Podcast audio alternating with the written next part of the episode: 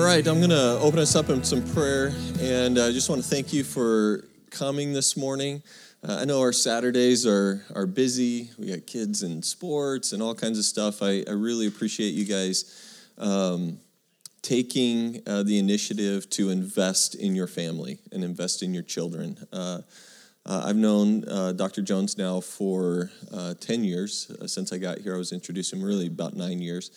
And uh, Dr. Jones has done uh, some stuff here for marriages for us, uh, but we thought this would be a, a, fun opportunity for him to come and share. His daughter's going to share a little bit, uh, just a short section from her per perspective. Um, but here's the thing: is I, I just want to um, encourage you with this that uh, one of the things that we want to do as a church is continue to empower people, continue to equip our people um, with the tools necessary to grow in their relationship with the Lord, in their families. And so that's how we get to um, offer this opportunity for all of us uh, for free, right? And uh, and I just would encourage you and say to you, because um, I've had some people say, well, do we need to pay for the food or pay for some of this? And I said, no, you've already paid for it. Uh, you give, you know, and continue to give. It gives us the opportunity to do things like this. Uh, so I'm going to pray for us, and then I'm going to introduce Dr. Jones, and he's going to be with us till about, uh, we're looking uh, till about 1.30, 1.40, and then uh, at the very end, uh, and this may uh, freak some of you out. I probably shouldn't even tell you this, but we're going to invite our children in, and Dr. Jones is going to lead us in praying over our kids. And for some, that may be uh, the first time you've ever done that, and it's okay. He's going to help us. He's going to walk us through this. Uh, but it's a great step uh, to to complete our time. Well, Lord, I pray that uh, this morning would be uh, insightful, full of wisdom, Lord. That as we open up our hearts and we open up our minds to what You're doing in our lives. Uh, God, that we would just be receptive, uh, that we would receive what um, Dr. Jones has for us, both uh, intellectually and spiritually. Uh, God, that this would be a defining moment in our homes, in our families, as, as we as parents take uh, ownership and charge over the spiritual climate of our homes. Uh, Lord, we thank you for this opportunity. We thank you for Dr. Jones. I pray blessings over him and his wife and his daughter, Lord, as they come and they serve us in this way. In Jesus' name, amen. All right, without further ado, Dr. Mark Jones. Thank you. Thank you. It's my pleasure to be here with you.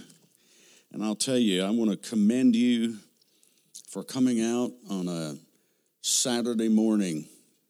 And that's not easy to have children and get it all together and, and be here.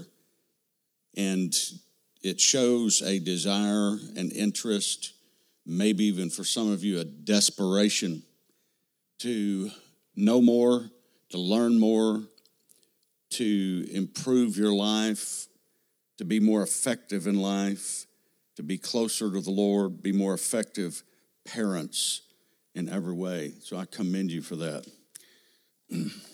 so, yes, my wife Teresa and middle daughter Brittany are here with me, and Brittany, in a few moments, when I'm talking about differences in personalities and behaviors in the children uh, she's going to come up and talk to you about that so that you can hear from one of my daughter's perspective, who is now a mother as well, wife and a mother, and how she saw us, the way we raised her, taught her, prayed with her, trained her, and then how that carries on to the next generation. And I think that'll be great insight for you as well. All right, you have your outline in front of you? Good. Let me give you a little background. Anybody not have one? All right.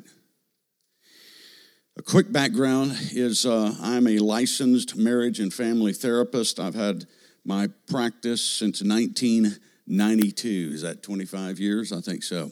The other day we did some calculations over the years and we came up with about 50,000 hours that I've counseled and helped people's lives. The reason I say that is the 50,000 hours basically covers more than one generation. And so I've had the opportunity to counsel with families and their children And then later on, the sons and daughters. I would see how it turns out. And you have the opportunity when that happens to see how your advice turns out. And was it helpful? Was it not? How helpful was it? Make modifications, improve it. And so uh, when I talk to you today, basically you're getting 25 years. They're going to save you a lot of research here. 25 years of experience. And I pray that you would open up your heart and minds and receive. I've been married 36 years, going on 37. Teresa and I been married for that long. We have three daughters and a son. And so, with four children, if you if you're in the four member club there, uh, you know that you stay even with three and two, you stay busy, right? And you have to to be under really stress is a normal way of your life depending on the personalities of your children your work schedule your marriage. If you if you have personal wounds that you've not dealt with and they get pulled out and you act them out on each other creates stress. And some people don't deal with stress as well as others. And then some people deal with stress in some areas on subject matters better than others. And so we're going to bring all that out today. And then at the end, it's going to be great. Pray over your children. And I know the Lord will be with us. Look at your outline. Look at that ver- that first statement I make, if you would please. Ecclesiastes 3:1, the Bible says, To everything there's a purpose.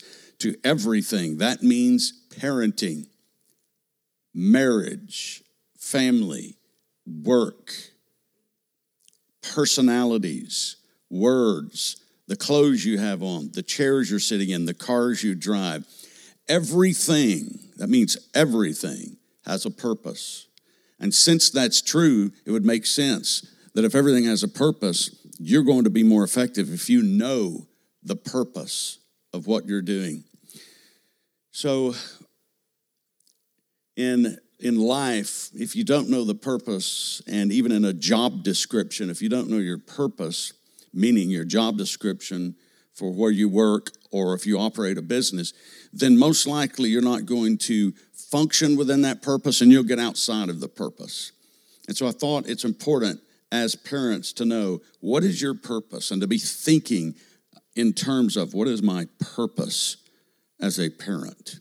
Well, one of your main purposes is mentioned in Proverbs 22 6 and how true it is. Train up a child in the way he should go, and when he was old, when he is old, he will not depart from it. now the amplified in that verse says train up a child in the way they should go according to their particular gift or bent. That's actually the correct Hebrew. So when you train, the scripture is saying, train them up with knowledge about their particular personality and their giftings. Their particular, your children's particular giftings and personality type. When you look up the word bent in the Hebrew, it means personality. So, what is your purpose as a parent? Train. Train up a child in the way they should go according to their particular gift or bent, and when they're old, they will not depart from it. So, an example of that would be you might have a personality in a child who's very strong willed. And so, when you have a strong willed child, you can't take everything that they say and do as rebellion necessarily, and you won't get that confused if you understand the personality of your child. Then you may have another child who's passive, compliant, cooperative. And what you have to do as a parent, not you have to make sure that you don't, in front of them, compare each other. I wish you were like this one. What does that say to this one? What does that say to the other one, right? You know what the sibling rivalry is going to do. When you walk away, depending on their age, they'll use that against each other, right? All right. And also, it's not good training to do that. And here's why zero to 12 years old, and I, I think my computer or something failed yesterday when we transferred this information. So I don't think what I'm about to tell you is on your outlines. You might want to take notes. This is important. Zero to seven years old are the develop are the development years, but the DNA is already set of the personality type of your child. Zero to seven, first seven years, personality. The DNA is already set genetically, but it finishes out at in the first seven years. And then zero to 12 are the development years of your child's self worth. So 12 years, you have 12 years, think about how powerful that statement is, to develop their self worth. What's the definition of self worth? Definition of self worth is how they value themselves, how they value others, and how they perceive they're being valued by others and their parents or caretakers, whoever's raising them. So, self worth. So, whatever happens to them during the first 12 years constitutes liquid ingredients like pouring concrete into a frame of a patio, the liquid ingredients of their self worth, good or bad. And if they're not trained, what will happen? They'll be underdeveloped in their self worth. And how does that manifest itself in adulthood, teenage years and adulthood? It manifests itself with self worth if they have underdevelopment or wounds, abuse or wounds during those years. It'll manifest itself later on in the form of them not feeling worthy. You, some of you have had that theme running around and playing inside of your head and your emotions, right? Not worthy, not good enough. So that has to do with your self worth. So, what, what that is, is during that first 12 years, either you weren't trained in certain areas of your value, or you had wounds during that time that impacted you, and because your comprehension wasn't developed totally, zero to 12 years old, then emotionally you just took it in and then it started sending messages to you throughout your life. Make sense what I just said? Self worth. That's how self worth manifests itself. Unworthy, not good enough themes. All right, not uh, and also rejected. Those kind of messages. All right, now 12 to 20 are the development years of a child's self image. Those are the developmental years of a child. 12 to 20, their self image is defined similarly to self worth. Self image is how you see yourself or image yourself, how you think others view you, and how you see others. All right. Now, a little quick note. You, this word is thrown around a lot, you know, just kind of as a slang word, and that word is narcissism. And true personality disorder, narcissism, actually is a as an overcompensation. It's an overcompensation for both self worth and self image. Self worth, a, a, true narcissist has a deep insecurity, and then they were wounded in their self image, so they have to overcompensate with their image. So they never can look bad and can't look bad at any cost. So they will habitually lie, they'll rewrite stories, they'll get people on their side, and they'll rage or they'll go victim if they look bad. And then they'll eventually blame it on somebody else because they can't allow themselves to ever look bad or to be wrong. Now, you don't have to have the personality disorder to have personality traits of narcissism.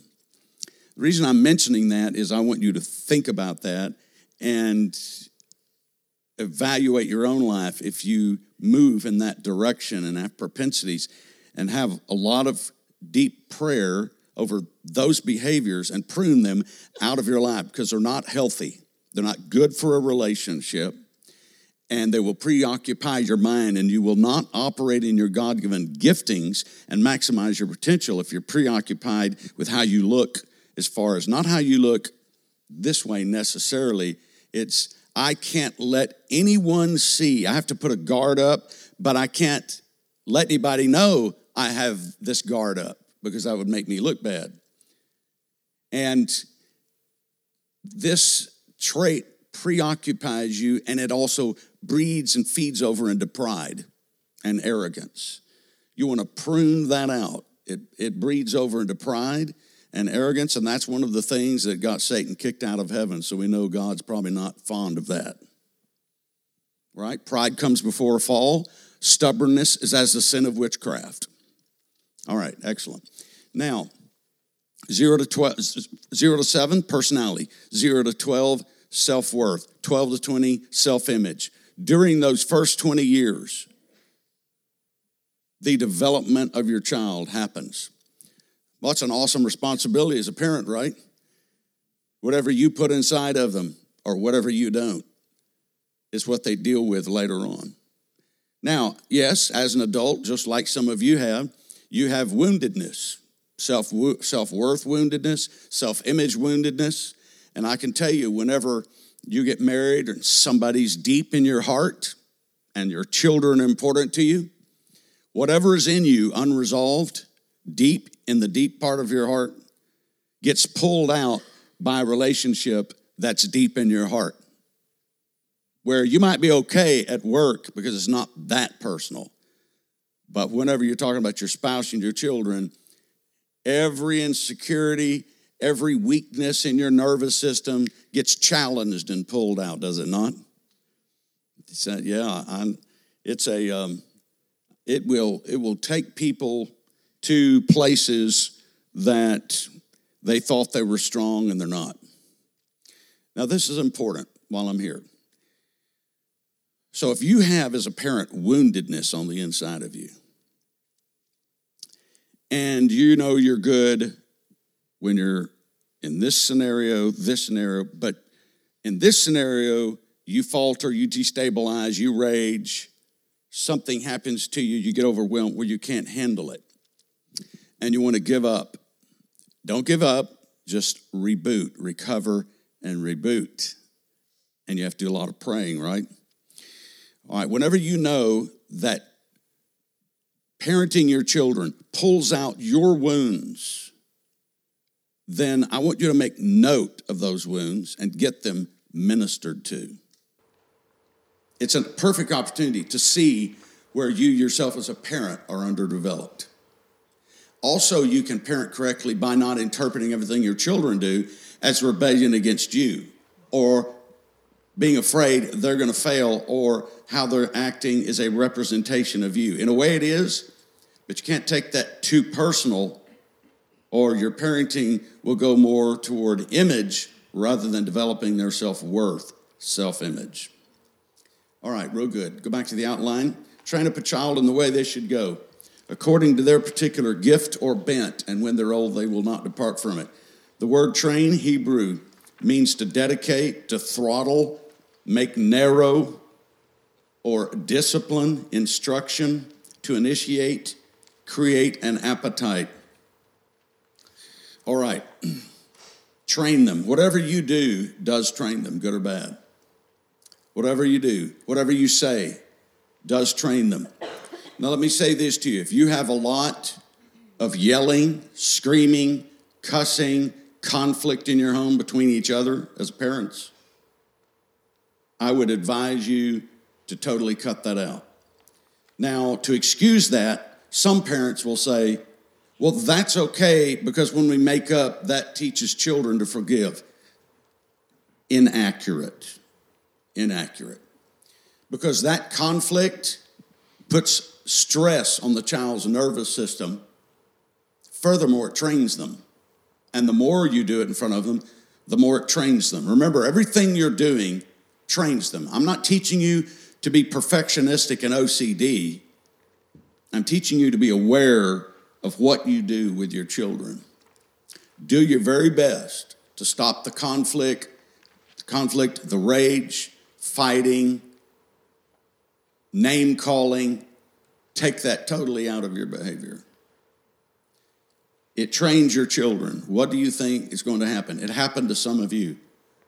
Later on, when you get in the same setting, that's actually your reference point, your training reference point. When you take a survey, so to speak, of how you're supposed to act as a parent, you access, your brain accesses its training. And if that's your reference point from your mother and father, you'll start doing the same unless you have purposely subjected yourself to different kind of training. Have a question? You have any question there on that point so far? How that gets into your children, they'll do the same thing. All right, that's a phenomenon called trauma bonding, incidentally. And I have some CDs back here on seminars I've taught on these complex uh, psychological principles, spiritual principles as well. And I won't have time to teach all of those today, but when I mention them, make note of that because it's an important training. Yes, sir. So if you have slightly older children that are in that 12 years and up, and there's been some things that shouldn't have been happening, they're already trained, are, there, are they reversible? Can you? You have to purposefully, intentionally go back in and retrain it. Yes. So, for example, molestations, um, abuse, um, when they get older to comprehend it more. And how do you know when they're older to comprehend it more? When they're talking about it. Don't ignore it, don't avoid it. You go in and retrain it. And so let's say that that 0 to 12 they had trauma or pain or duress in the home or underdevelopedness. Didn't, they weren't trained. They were just told what to do and not do, and that's it. No explanation, no training. Well, what, what happens to a child? They're, they don't have the tools to actually analyze and figure out how to problem solve. So if you as a parent, you know, your style is no, don't ask me any questions. Don't do that. Don't say that. Don't, don't, don't, don't. And you don't train them what to say, how to think, what to do, sit down with them, talk to them. What happens? They have a gap in their learning, in their development, and they have a problem, sol- uh, problem, problem solving. And you know what the end result of that is? They'll get by themselves one day, starting to drive even, and they can't problem solve because all they were told or mostly told to do is don't. So as they're going down the way and something, for example, you know, happens to their car, they can't problem solve. They don't know what to do. They can't analyze a situation or a scenario. So it's totally important to train your children, inform them. It takes longer. It takes longer, but I'll tell you, as a parent, you will be very grateful if you sit down and train and talk to your children and explain to them why. They may not agree with you, but that's okay. Take time to explain to them because you're training them. Very, very key, very crucial. And then in adulthood, to further answer your question, if somebody has wounds, unresolved issues, areas of their life that are underdeveloped, as you get older, you purposely go to someone else who can help you with that and get that ministered to, figured out, bring it out on the table. The Bible says, confess your faults, sins, mistakes, wounds one to another. For what purpose? So you may be shamed? No, so you may be healed. So there are times that it's important and it's crucial to sit down and get something out of you rather than shoving it back down in there into the closet again. Get it out, talk to someone about it who can minister to it, pray with it, and then inform you or reprogram that part of your thinking that wasn't developed. All right. The way we grew up was mother and father divorced when I was five years old. I'm 61, and I can still remember, it's in my memory. The pain is not there because I specifically took time to get that out of me. Mother and father divorced, five years old. I'm 61. I remember when dad drove off that night. I'm holding my mother hand here, my brother on the right side. And I remember having these thoughts what are we going to do now? Fears, insecurities, uncertainties. Because I couldn't comprehend this. Dad is leaving. And then children personalize things. Like I would say to myself, I uh, maybe I didn't obey him enough. Maybe I didn't say I love you enough. Maybe I wasn't good enough. You have to start having those thoughts. You see, children personalize things.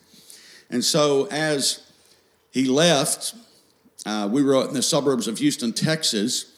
He moved to San Antonio, remarried, took on another family pretty immediately, pretty quickly.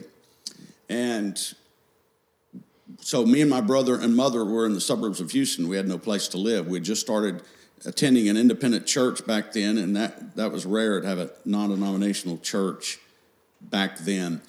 And we were in the suburbs of Houston, and so 1960, and all my mother could do was sing and play the keyboards.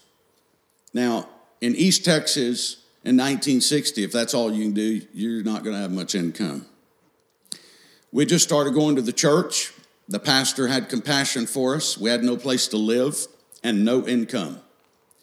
So the pastor had a storage building in the back of his church boxes and the old lawnmowers. You know the old lawnmowers with the blades that spun? You know, that's what those kind of things.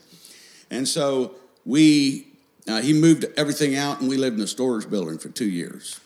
We had oatmeal every morning. It filled our stomach, and mom could afford a nickel for a pail of oatmeal. And that's what we ate. And, you know, we eat oatmeal to this day, and our grandchildren love oatmeal to this day. You know how when you have a hard time and your brain associates that hard time with like a certain food, and then you hate the food later, you can't eat it? It went the other way for us because it tastes so good.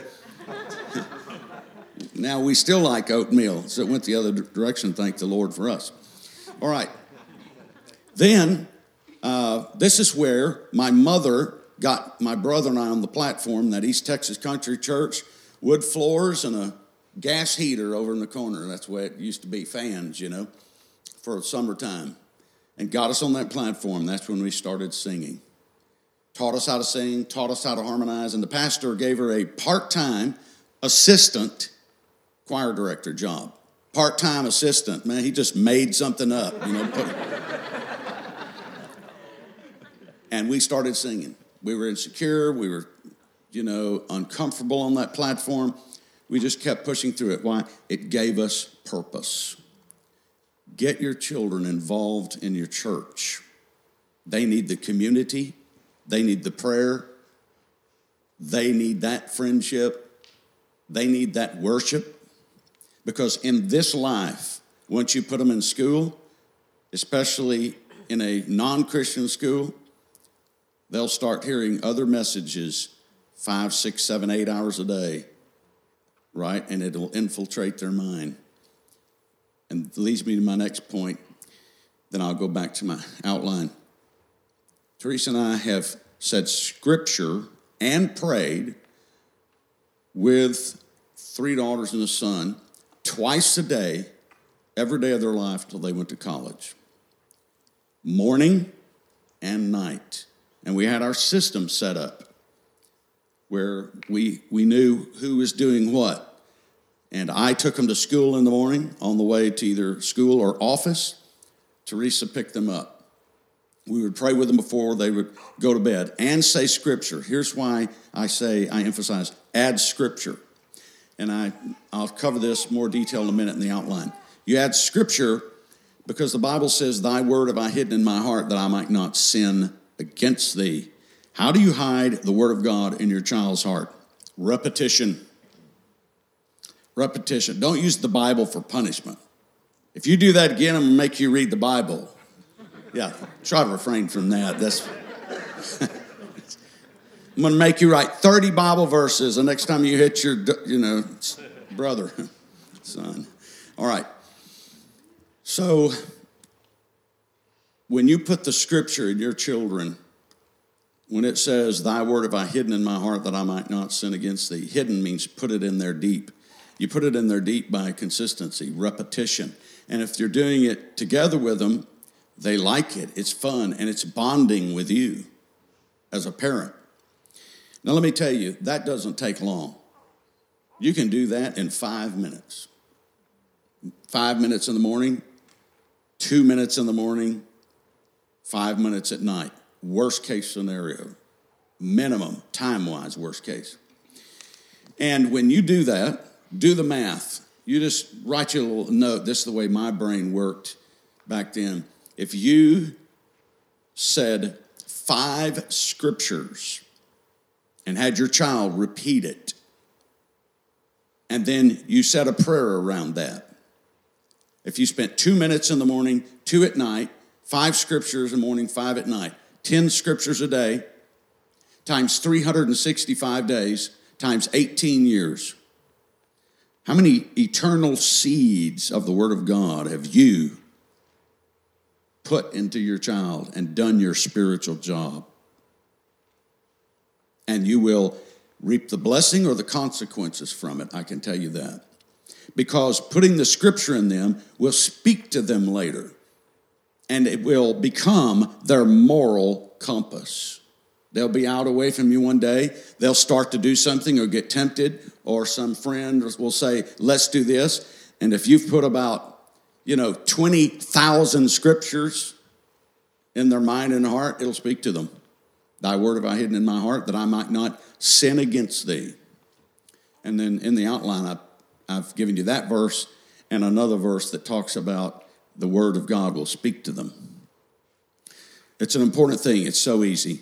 You know, you waste two minutes in the morning and two minutes at night every day of your life. So set up a structure where in the car on the way to school, or if you homeschool, do it first thing.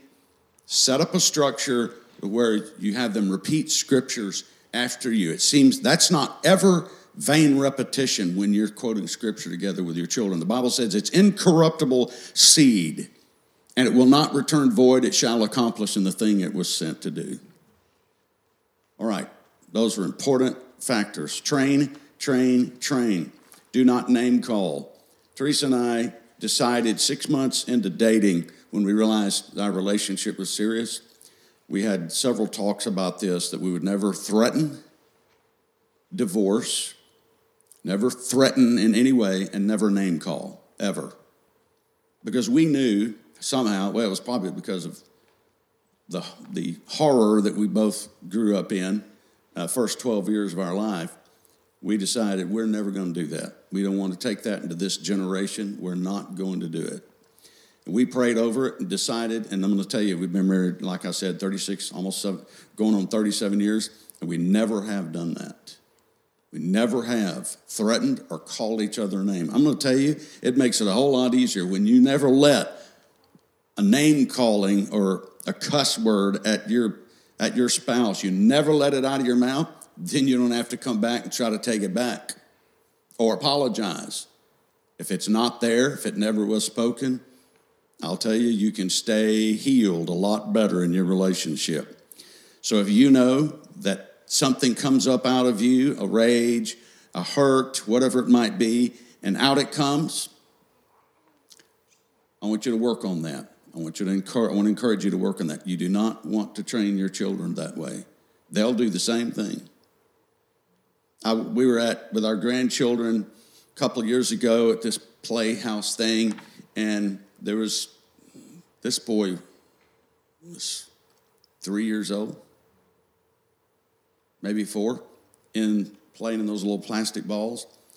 I want to tell you in the five minutes I stood there, he probably used the F word about 20 times at everything. And I said, that is that training. He, you know, a, a father, mother, or both are putting those words in his mind. He's not emotionally mature to even know what he's doing. And later on, he's going to have a real problem. And that was done to some of you prune that out of your life. It's not a productive way to express yourself. To cuss someone out that you say you love. Just totally remove it out of your out of your vocabulary and out of your heart. because it'll train your children in ways that you don't want to train them. I'm not legalistically teaching you there that you can't say certain words. What I'm telling you is don't vent on each other, and that your relationship and your children will be much better. All right, another question so far.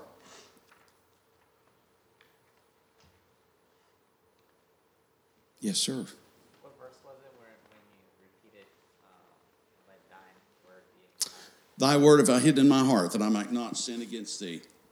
It's over in. It's one, two.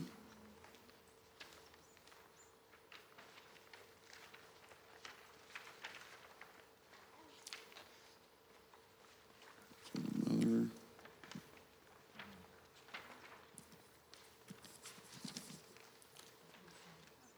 It's in the page that said number nine, line item nine. Put scripture in your children. Psalms 119, 11, right there in your outline. Thy word have I hidden in my heart that I might not sin against thee. Line item nine.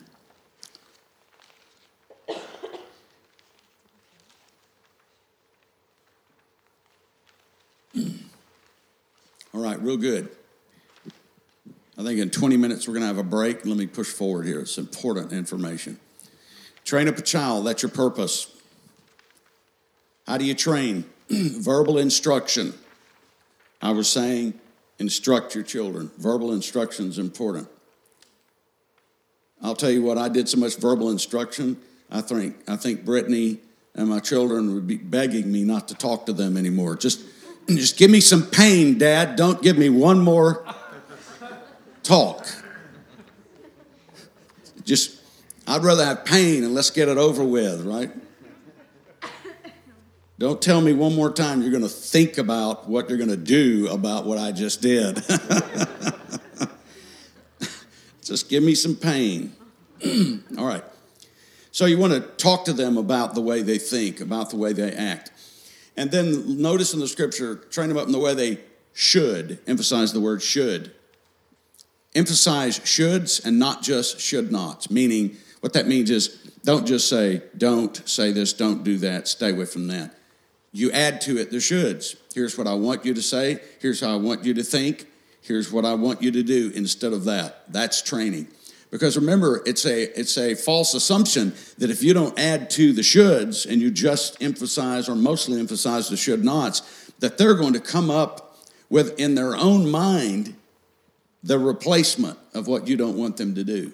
They're going to miss the mark if you don't tell them. They're not going to figure it out as children what to do if all you say is don't do this. That makes sense what I just said. All right, good. Train them up. Proverbs 3 7. As a man thinketh in his heart, so is he. Now, isn't it fascinating that you can talk to your children later on, not lecture them, but ask them questions and then sit silently and listen to what they say? It gets really fascinating. You're going to be surprised at the things they believe and how they think about certain things. Sometimes good, sometimes not so good. But the fact is, you were unaware of it. So remember, always lecturing your children means that you're not listening to what they believe and what you have taught them. So listen to your children when you talk, see how they think, have talks with them. And remember, this doesn't have to be our talks, it can be repetitive, small talks over time, short, and you'll find out the way they think. All right, role modeling is the next way that you train. How you live, how you talk, role model. So the fact of the matter is, whether we like it or not, what they see you doing and how they see you living and how you talk and how you pray and how you worship, or if you don't, you're role modeling, and that's a form of training. That is a form of training. And I know that when we were in church and our children were younger, we would encourage them in church to teach them how to just raise your hand, sweetheart, and just praise the Lord. It's okay. You know, and they'll look around like, well, I'm embarrassed. Raise your hand. It's okay, and just praise the Lord. And what it does is teach them just have an open comfortable, natural worship and a communication with the Lord. It's not forcing them to grab their hand. You raise your hand up, I'm going to punish you when you get home. It's not that. They'll associate that with something bad, right? And then you role model. You pray, and they'll pray. You worship, and they'll worship. Role modeling is essential. And that takes me back to if you have wounds in your life that makes you uncomfortable, or you have a lack of training where you're uncomfortable with praying with your children, then let's overcome it. You want to train your children to be comfortable in it, even if you weren't trained by your mother and father to have a comfort and a confidence around praying and saying scripture out loud, then train your children to have that confidence to do that. Just because you're uncomfortable with it doesn't mean that there's something wrong with what you're doing. Discomfort in praying just means you weren't trained. So I want to encourage you to overcome that and begin on a regular basis to say a scripture with and pray with your children on a daily basis. It will make a huge difference in their life. Correction. Correction is a form of training. Now, correction is not necessarily punishment, and there are various forms of punishment. Correction is intervene, stop them in what they're saying or doing, and say, Don't do this, like I said a minute ago, and here's what I want you to do or say instead. Now, here's an important piece I'm going to talk about right here. Just get it out of your mind. Just totally get it out of your mind that you're not going to have to repeat yourself. Just totally get that out of your mind. Have you ever said, How many times do I have to tell you? Well, if they could answer, you know, they wouldn't get trouble, they'd say, You're probably going to have to tell me that about a thousand more times, dad or mom. Get it out of your mind. You're not going to have to repeat yourself. That's training. Any of you ever been involved in any kind of sports or voice or swimming or anything you've had to train? Theater, anything. Do you think you're going to do it one, two, or three times? You think the coach is going to say, I'm only going to tell you one time and I'm not going to talk to you about this anymore? Wouldn't that be silly? That wouldn't work because they know that's not how training works. There has to be repetition. There has to be verbal instruction. What does a coach do whenever they're teaching you? You so I played football and ran track. So what does a coach do if they want you, if you're a cornerback, which I was, and the receiver steps out in front of you? The coach is not just going to say, I'm going to tell you one time how to look at the positioning of their feet, their body, I'm going to only tell you one time of how you get set and ready depending on your defense. I'm going to tell you one time and then I'm going to expect you to do it right. How many times do I have to tell you that, Jones? They wouldn't do that. What do they do? They come over there, they show you, they watch you, then you do it, and they come back and say, okay, don't position yourself that way because if they do an out, you know, you're going to, they're going to get behind. They'll give you instruction over, over, and over. They'll even do that during the game. Now, some of them go crazy, you know, during the game, but still they're telling you. So, correction, repetition. You will have to repeat yourself. Just accept it. Just accept it. Just accept it and repeat yourself over and over. You're instructing, you're correcting. And remember, in correction, add the shoulds. When you say don't do something, add the shoulds. Physically show how. I just gave you the Sports Illustrated version of it there. Physically show them how. So if they're not doing something you ask them to do, physically take them by the hand, walk them over there rather than yelling across the room. I said, you know, instead of going wild, just walk over there. Eventually, I'm going to tell you what I'm telling you here takes less time. That part does take, rather than than just yelling it across the room and they're not doing it anyway. Walk over, take them, to what you want them to do physically, have them look at it, and give them instruction, depending on how old your children are. And even when they're older, teenage years, you can do the same thing. You come up and you say, All right, uh, let's come over here and talk about this. You know, you can do it nicely. You don't have to be uh, you know, a tyrant. Talk to them, train them. It's easier when you start earlier, I can tell you that. Talk to them about what you want. Remind them, this is what I want you to do. I'm going to come back and check on that in a few minutes. All right. Physically show them how. Repetition. Repetition is important. Repetition actually is more important than volume. You can spend like 30 minutes with them and then not talk to them anymore for a while. That doesn't get inside of them and reprogram their minds. Repetition does. Consistency, repetition and structure is important as well. So when I would pray with the children, I would do it on the way. I knew we couldn't do it really, it wasn't efficient while we were getting ready in the morning. I mean, things are flying, you know, and you're trying to, oh my word, you know, school starts. And, and so we would wait till we got in the car. And once we got in the car, seatbelts on, then I would say, okay, it's time to pray, repeat after me and then they would say Bible verses. And I want to tell you, it was fascinating to me how quick they learned Bible verses, just doing what I was instructing you to do, advising you. If you just said it over and over and had them repeat after you every morning, before you know it, they'll know 20 Bible verses. What'll happen is you'll say, repeat after me, and they'll start quoting the verse before you ever get it out of your mouth. You know you're succeeding then. All right, repetition and then the shoulds and the should nots. I talked to you about that. Add the shoulds, not just the should nots. That makes sense? And if you have a question about that piece, let me know. All right, punishment. Number two, punishment. punishment. Uh, you don't always use corporal punishment, that's the technical name for it, or spanking for everything. A spanking for everything. Now, spanking for everything does associate their brain with pain.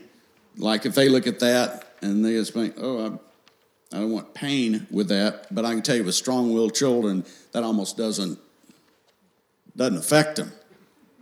I mean, you spank them and go crazy, and then they're smiling. Like, they kind of like that when you lost control of yourself. Yeah. Because they're thinking, nah, just endure the pain, it'll be over with in a minute and you can do it again. That's right.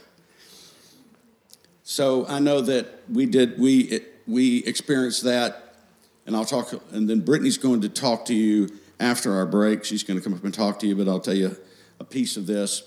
So when Brittany was in elementary school, um, she liked to assault people, not not not a, not bullying, not that, but adults. Like we'd have men come into our house, and without warning, she'd just walk up and punch them in the stomach as hard as she could. So we had to start watching her really close. In the malls, you know, don't hit that stranger right there, please. so she would like to assault people. And so we were thinking, do we have a you know, an angry ch- child here? I mean, you know, does she need to go to deliverance or something? What do we need to do here? And so then, as she got a little older, uh, if we would buy her like a new blouse, she would be happy. We'd leave the room, come back, and she would have it cut up into four different pieces laid out on the floor. And we thought, what is this? What are we going to, you know? And so what we realized is that in her mind, she actually saw in patterns and uh, in a in a design type way. And so what she was doing is she didn't like that design of that blouse or that shirt, so she would cut it up, put it on the floor, put it back together the way she wanted it, more like a design, artistic thing. And so I'm, I'm telling you that so that you can pay attention to your own children. If you see mannerisms, it might be a gifting and you think, what is assault? How is that a gifting? You know, like they're gifted at assaulting people. well, so we thought we're going to have to funnel this uh, the right way in some way. So Teresa and I had long talks in prayer about that and said, we're going to put her in martial arts. and let her assault people legally there, right? and so we did that, and she did that for a number of years. And there's an organization called the Professional Karate Institute, and they over over the at the time she got into that organization, they had six thousand black belt graduates, and she was the first female black belt graduate in that organization. She fought internationally, uh, full contact karate with girls and guys. And when she took her, um, when she went through her black belt ceremony, she had a broken nose. She just taped it over, broken ribs, uh, just taped it, and went out, went out for, uh, I forgot what we used to call it. It was called something, you know. And she went out while the instructors watched and sparred, and I think it was with a one of the man, one of the one of the male uh, students in the school, and so she was good at it. She liked it, and that way we got to funnel that. She won a lot of medals and a lot of awards doing that. But then after she got out of that, we realized we've got to get her in something else. So my wife, thank the Lord, she came up with let's put her in wrestling, high school wrestling. So she went to Reagan High School at the time, and we put her in wrestling. And and she that was another legal way to assault and bleed.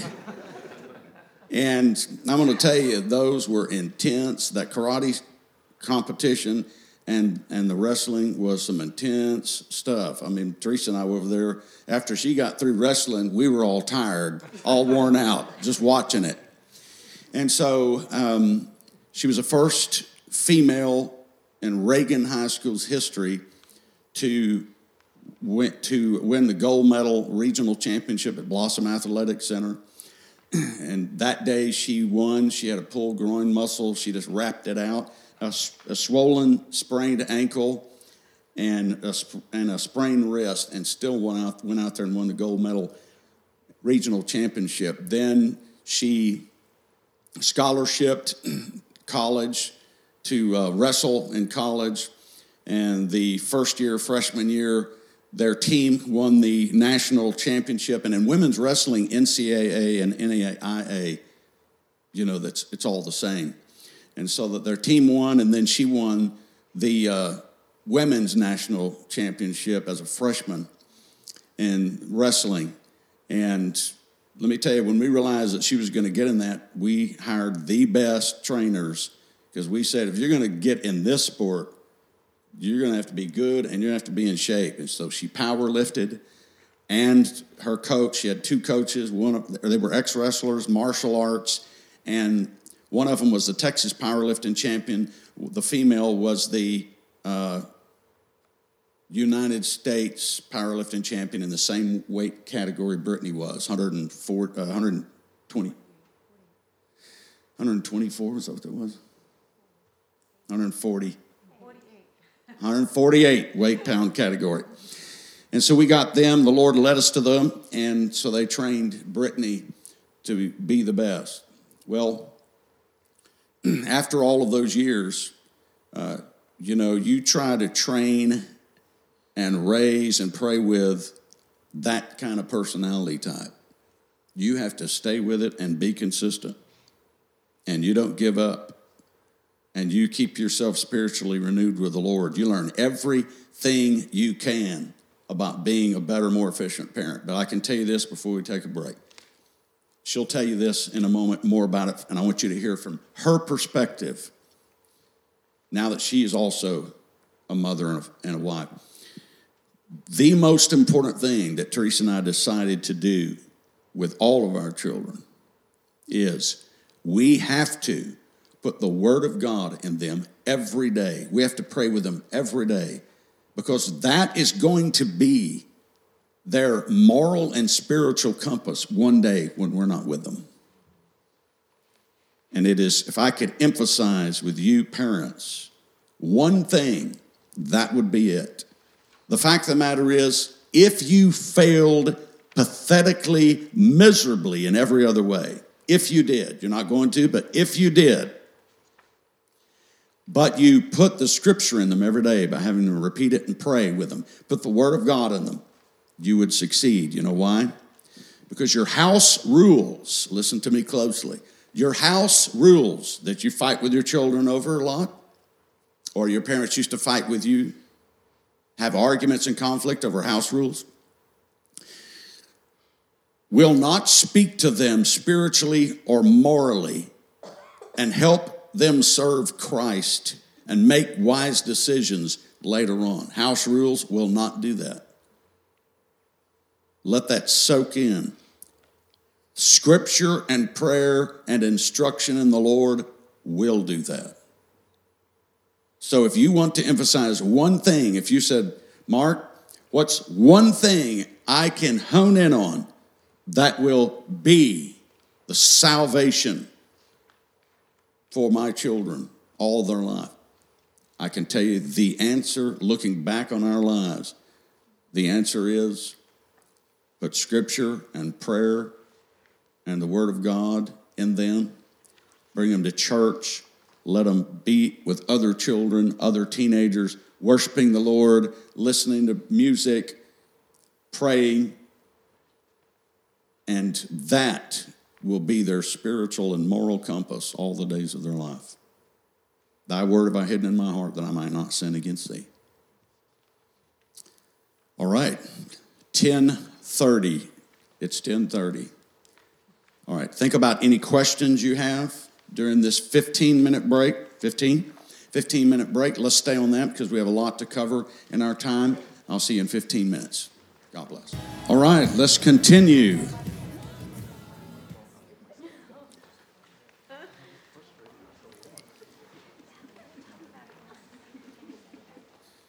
All right, on the punishment part of training, line item number two punishment involves uh, either a physical spank, corporal punishment, and we had certain regulations where a spank or a or corporal punishment um, was controlled.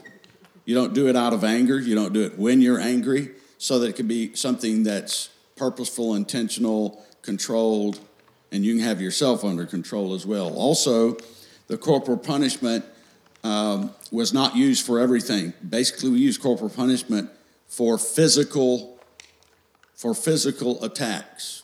Physical equals physical punishment, etc. And I'm going to bring Brittany up in a minute. She's going to talk to you more about that because she has three children, grandchildren, and uh, two daughters and a son. And uh, we're going to have to, you know, with her son, do the same thing. I don't know, maybe the youngest daughter too. She's pretty aggressive, but the son, the son, uh, you know, got into one or two fights at school, and and uh, so Brittany had him call me on the phone the other night. We were praying over the phone about it, and um, and when we when when I said, "Now, Joe, why why did you do that?" and uh, Brittany said, "Go ahead and tell him, Joe." And Joe reluctantly said, "I liked it, Papaw." I thought, all right, we know where to funnel that right down.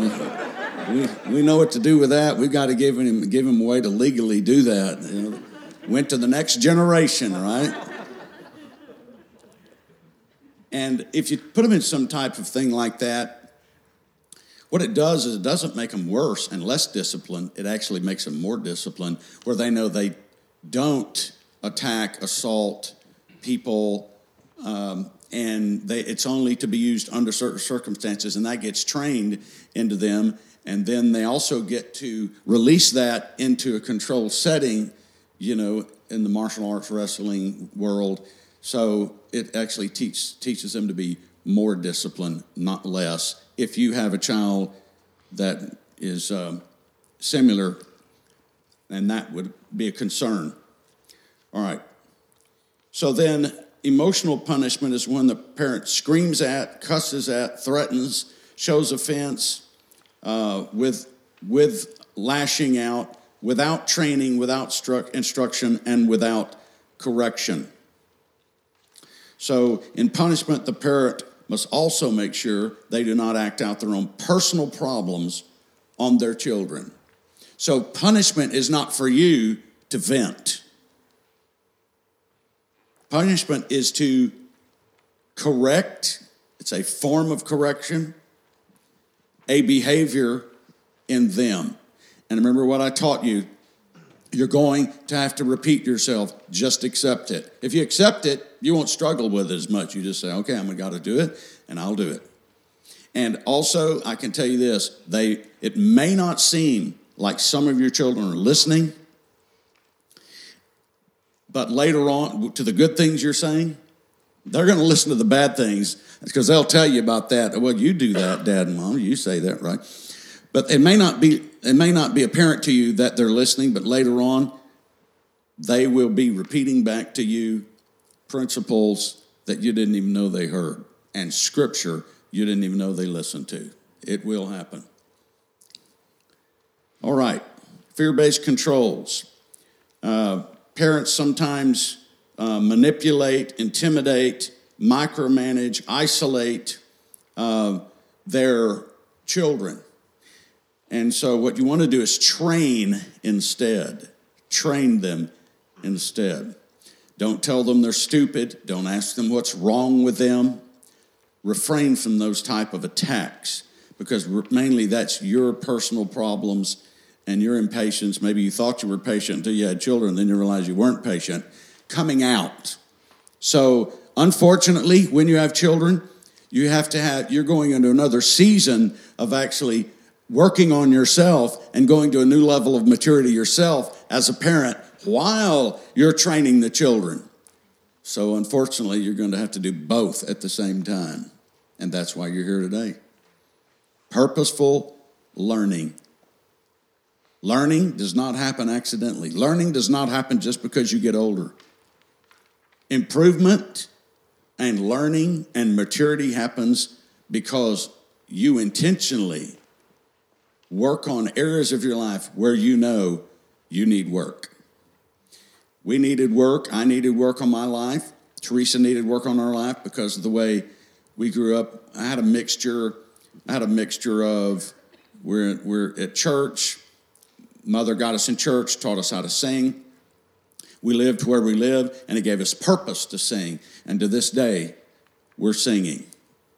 And so I sing the national anthems at the San Antonio Rodeo. I've been doing that for 25 years. If you've ever been to the rodeo, that's because my mother got me on the platform at church at six years old. That's how that happened. And I sing at our church as well and on the worldwide broadcast. Why do I do that? Because at six years old, my mother got us on the platform to do it. In a rough time, if you give your children good things in the Lord and purpose, it'll get inside of them and they'll do it all the days of their life. So, so be encouraged with that. My mother remarried after two years and didn't know it, but married a physical abuser, emotional, verbal. Now, in his mind, he thought he was justified in hitting her in the face, knocking her down the floor, blood, sweat, tears, screaming, raging. Uh, and at seven years old, me and my brother have to, have to stand there and watch that, and we were traumatized. And it created rage and hate in us, and at the same time, fear and insecurities. And so later on, and she eventually got us out of that, but later on, we had to deal with that ourselves emotionally. And so you have to do it purposely. You go and get training, ministry, counseling. Now, some people don't believe in counseling. Well, not believing in counseling is like not believing in physicians, doctors. You can't conduct surgery on yourself. It's the same thing as not believing in people that have giftings that might could help you. It's the same thing as if you don't believe in counseling and getting and getting educated about something you're unaware of, you probably shouldn't believe in pastors teaching you anything, uh, professors, teachers, surgeons, because they're all doing something with their giftings that help you. So I want to encourage you in that way in case you've had a mentality that keeps you from working on yourself as well. The Bible says he gave people giftings to be used. And so you go to someone that has knowledge and hopefully a gifting in an area that can help your life. And then especially a counselor that adds the Lord and prayer into the psychological behavioral side of it, both as well, because you need the Lord involved in anything you do to bring you to a place of healing, deliverance, cleansing, learning, and empowerment to walk out what you've learned and walk out your Christian life. And you need the Lord because He can do more for you than you in your natural self have the power to do. But also, in addition to that, you purposely improve your life and work on yourself. Eventually, we got out of the abuse, but later on, we had to deal with it. We had to get the hate and unforgiveness and rage out of us and the insecurities that that created.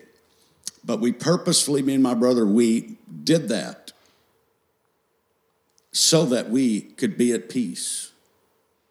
So I want to encourage you. I brought that up briefly, and Teresa grew up in similar scenarios to where she would be in the house at elementary school for two or three days alone by her and her sister. No food, the electricity would be turned off. They'd be cold. They'd be eating anything they could out of the refrigerator. Grew up that way and she had to purposely work on herself. I mean, she and I have been through, we, we've been through years purposefully of training, ministry, working on ourselves, seminars, CDs to catch up with and, and replace how we, the first 12 years of our life.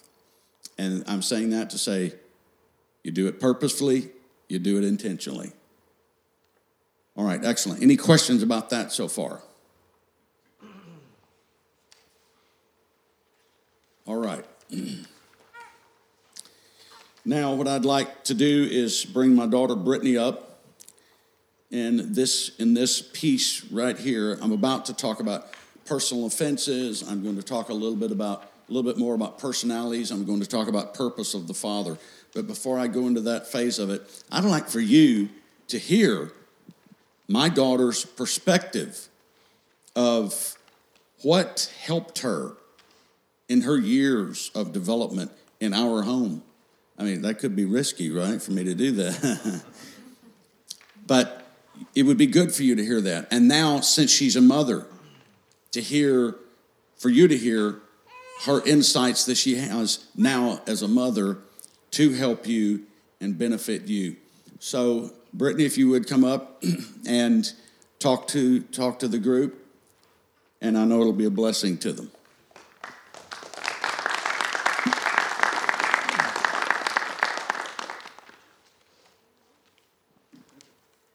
Guess it could be risky, but thank God there's been positive results. So it doesn't have to be, you know, by chance. So the first thing I want to touch on that I think is very important, and I noticed that my parents did this, and so now I'm doing this with my children. My children are eight and under. I have three children, but it's training them according to their personality type. So it's imperative that you know your child's personality type. We at our office we'll do personality assessments and we break them down into actually four types of different personalities. Because when you're able to identify the personality type of the child you're uh, you have a different type of knowledge on how to communicate with them. So you know let's say we have a personality type that's real direct. If you take a passive approach with that child do you know what happens? You're not effective correct so you have to know that, okay, my child is a direct personality type, they're strong will. So I need to be uh, um, very certain when you speak to them, and straight to the point. You know, you don't want to beat around the bush or um, not not confront things right away. Uh, so that way, you know, you are the most effective with that child. So that being said, the consequences in your home need to stay consistent no matter what type of personality you have. So let's say lying is uh, not allowed in your in your household. You don't want one child to lie and you give them a, an intense punishment, and then your other child, let's say it's a it's a more of a servant type personality and they lie, but you have more compassion on them and you don't discipline the same way, that's not going to uh, create a good relationship between the siblings as well as with your children. So make sure your consequences stay consistent on certain matters you know, fighting within the family, lying. You want to stay consistent. You want to speak to them and teach them the way that they learn most effectively. So that's why it's important to identify their personality type because you need to be able to teach them um, and implement certain knowledge on how they receive instruction. You know, it's easier for us to just speak how we naturally speak, but you won't be as effective when you do that. People will not receive it how they um, actually can take it in and apply it. And so, because they're your children and you want them to succeed, you need to cater to the way they receive things. You're not um, you're not doing them a disservice by doing that. You're actually uh, allowing them um, and building them to be the person that you want them to be. And as they get older, then you can begin to train them on the different personality types around them so that they can be effective when they're communicating. Does that make sense? And then that being said, that's why it's important to know your personality, the personality types. Uh, but you also need to um, be able to bridge a gap in between the siblings because some of the worst things to deal with in your home is conflict between siblings. Am I right? I mean that that is that's difficult as parents. You know, constantly be correcting, dealing with arguing and fighting. So if you're able to bridge that gap between their different personalities, then you will create a unison between them, them that will last. So they're going to fight, they're going to argue. But if you're able to uh, bring them together as they get older, they will have a long lasting relationship. So, for example, my parents, they would say, okay, you know your sister um, does not like this or this irritates her. So let's not do that because, you know, they were initially letting us know if you do this, you are going to be causing trouble. And then as a result, we would end up getting, you know, some type of discipline if we cross those lines. Okay, an, an important thing, and I, I talk to um, a lot of my friends that deal with this issue. You need to sit and listen to your children. I know you, um, ex, you know, touched on this a little bit, but when you sit there and just let your child talk, you find out a lot about them. Whether they're three years old or 18 years old, uh, you will find out how they think, how they receive people, how they believe that people are looking at them. Uh, you're able to really um, identify a lot about them and more than just uh, what you see in your home. Because when they go outside your home, that's when their true personality comes out, or their fears, or the things that they deal with.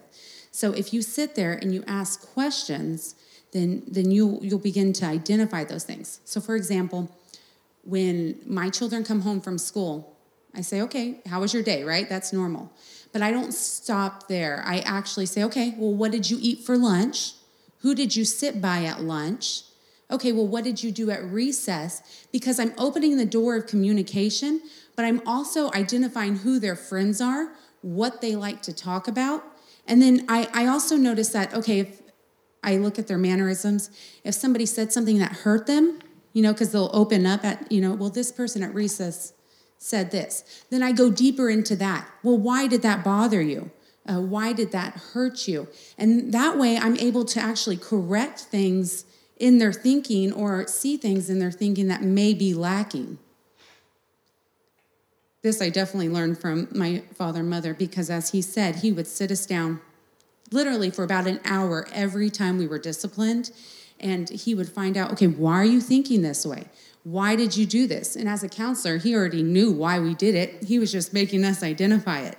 And so that's what I'm now doing my children, not only in a discipline setting, but just in their normal day lives. What are you doing in this situation? Well, this is how you actually can do it. And during this time, that's when we uh, apply the Word of God to those certain situations we in our daily walk at home can apply the word of God, but when you hear what your children are going through outside your home, then you know what scriptures to apply directly to their situation or how they think. So, for example, let's say we have um, a child that is being uh, criticized at school or bullied or um, something around those lines, you want to apply the word of God saying, um, you know, greater is he that is in me than he that's in the world. Then you actually know how to equip them to go out into the world to be a stronger person and not deal with that, you know, bullying, not allow it to happen. And let's go on the other side, which I have this. I have uh, my oldest child, a strong willed daughter um, that when she goes out, she can be more direct and hurt people's feelings. So I have to teach her how to love and what God says about loving um, and loving, you know, your neighbor, loving your friends. So that's how you're able to identify, okay, this is what my child needs, and this is when they need it, and this is what the Word of God says about it. So that's uh, connecting Scripture with their personality type, the way they see things, and in their daily walk, because that's what you really want to do. They need Scripture to apply to their daily walk. We all know that, you know, outside the church walls, outside your home, the world is not an easy place to be raising children right now. So you need to be able to equip them with the Word of God in order to really conquer life right now. Am I right?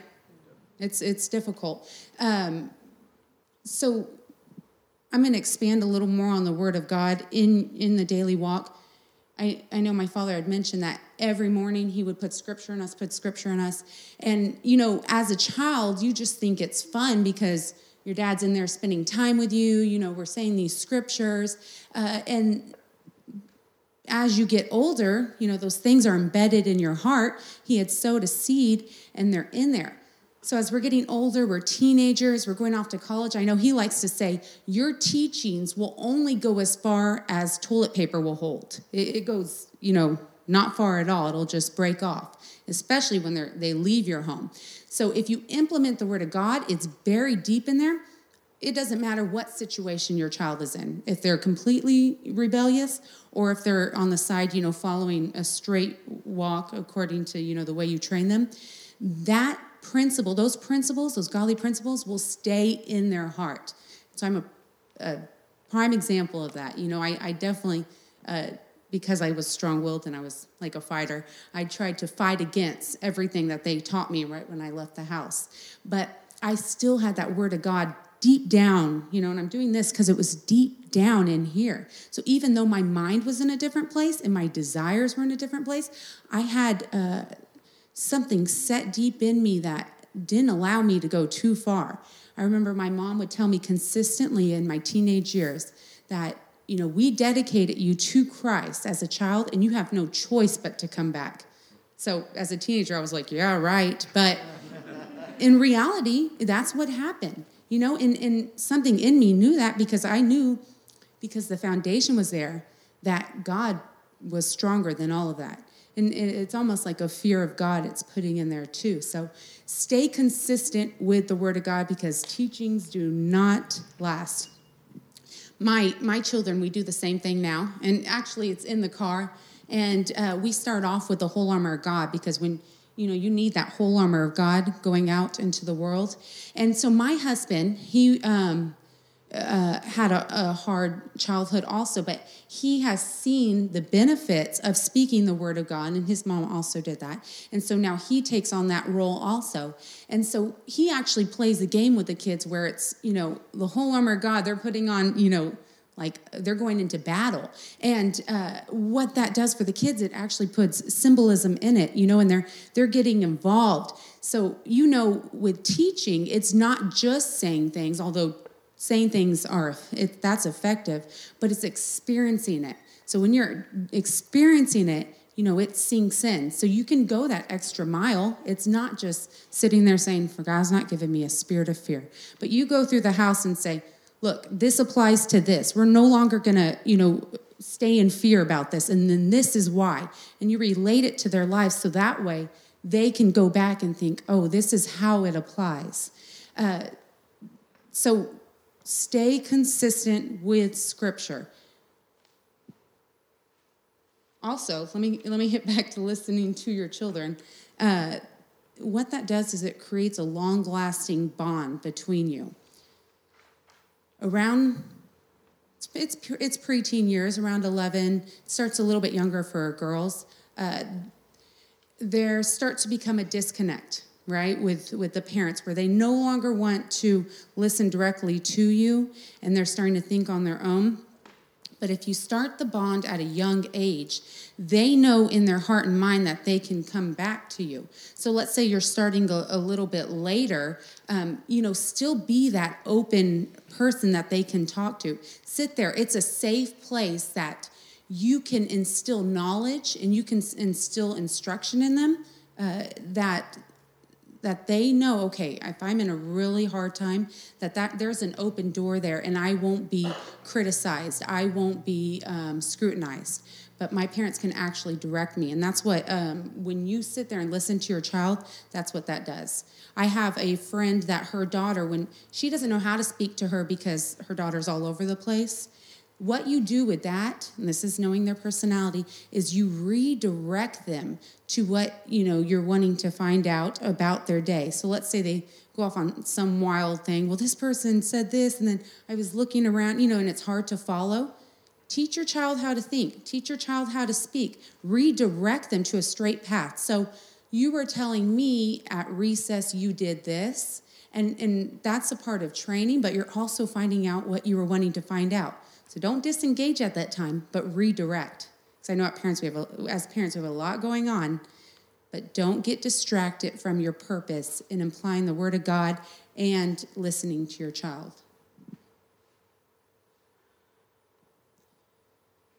Okay, we as parents are not perfect, and that's okay, right? Because as human beings, we're not perfect. So, why, as parents, should we pretend that we are? And I know that's really difficult when you're instructing your child. You have a, you you believe you have a really good idea of how they should be doing things. Uh, but it's okay to admit to your children that you're not perfect. And I feel like that's a huge thing my parents did for us. So let's say, and I do this often, especially when it's been a stressful day. Uh, you know, your kids do something and you react in a way that you don't want to. How many of y'all have done that? Yeah.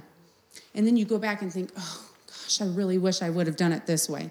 So, what I do I come up to my child and I say, you know, I apologize for reacting this way. I should have done it this way. I should have been more patient. I should have listened, or I shouldn't have acted out of anger.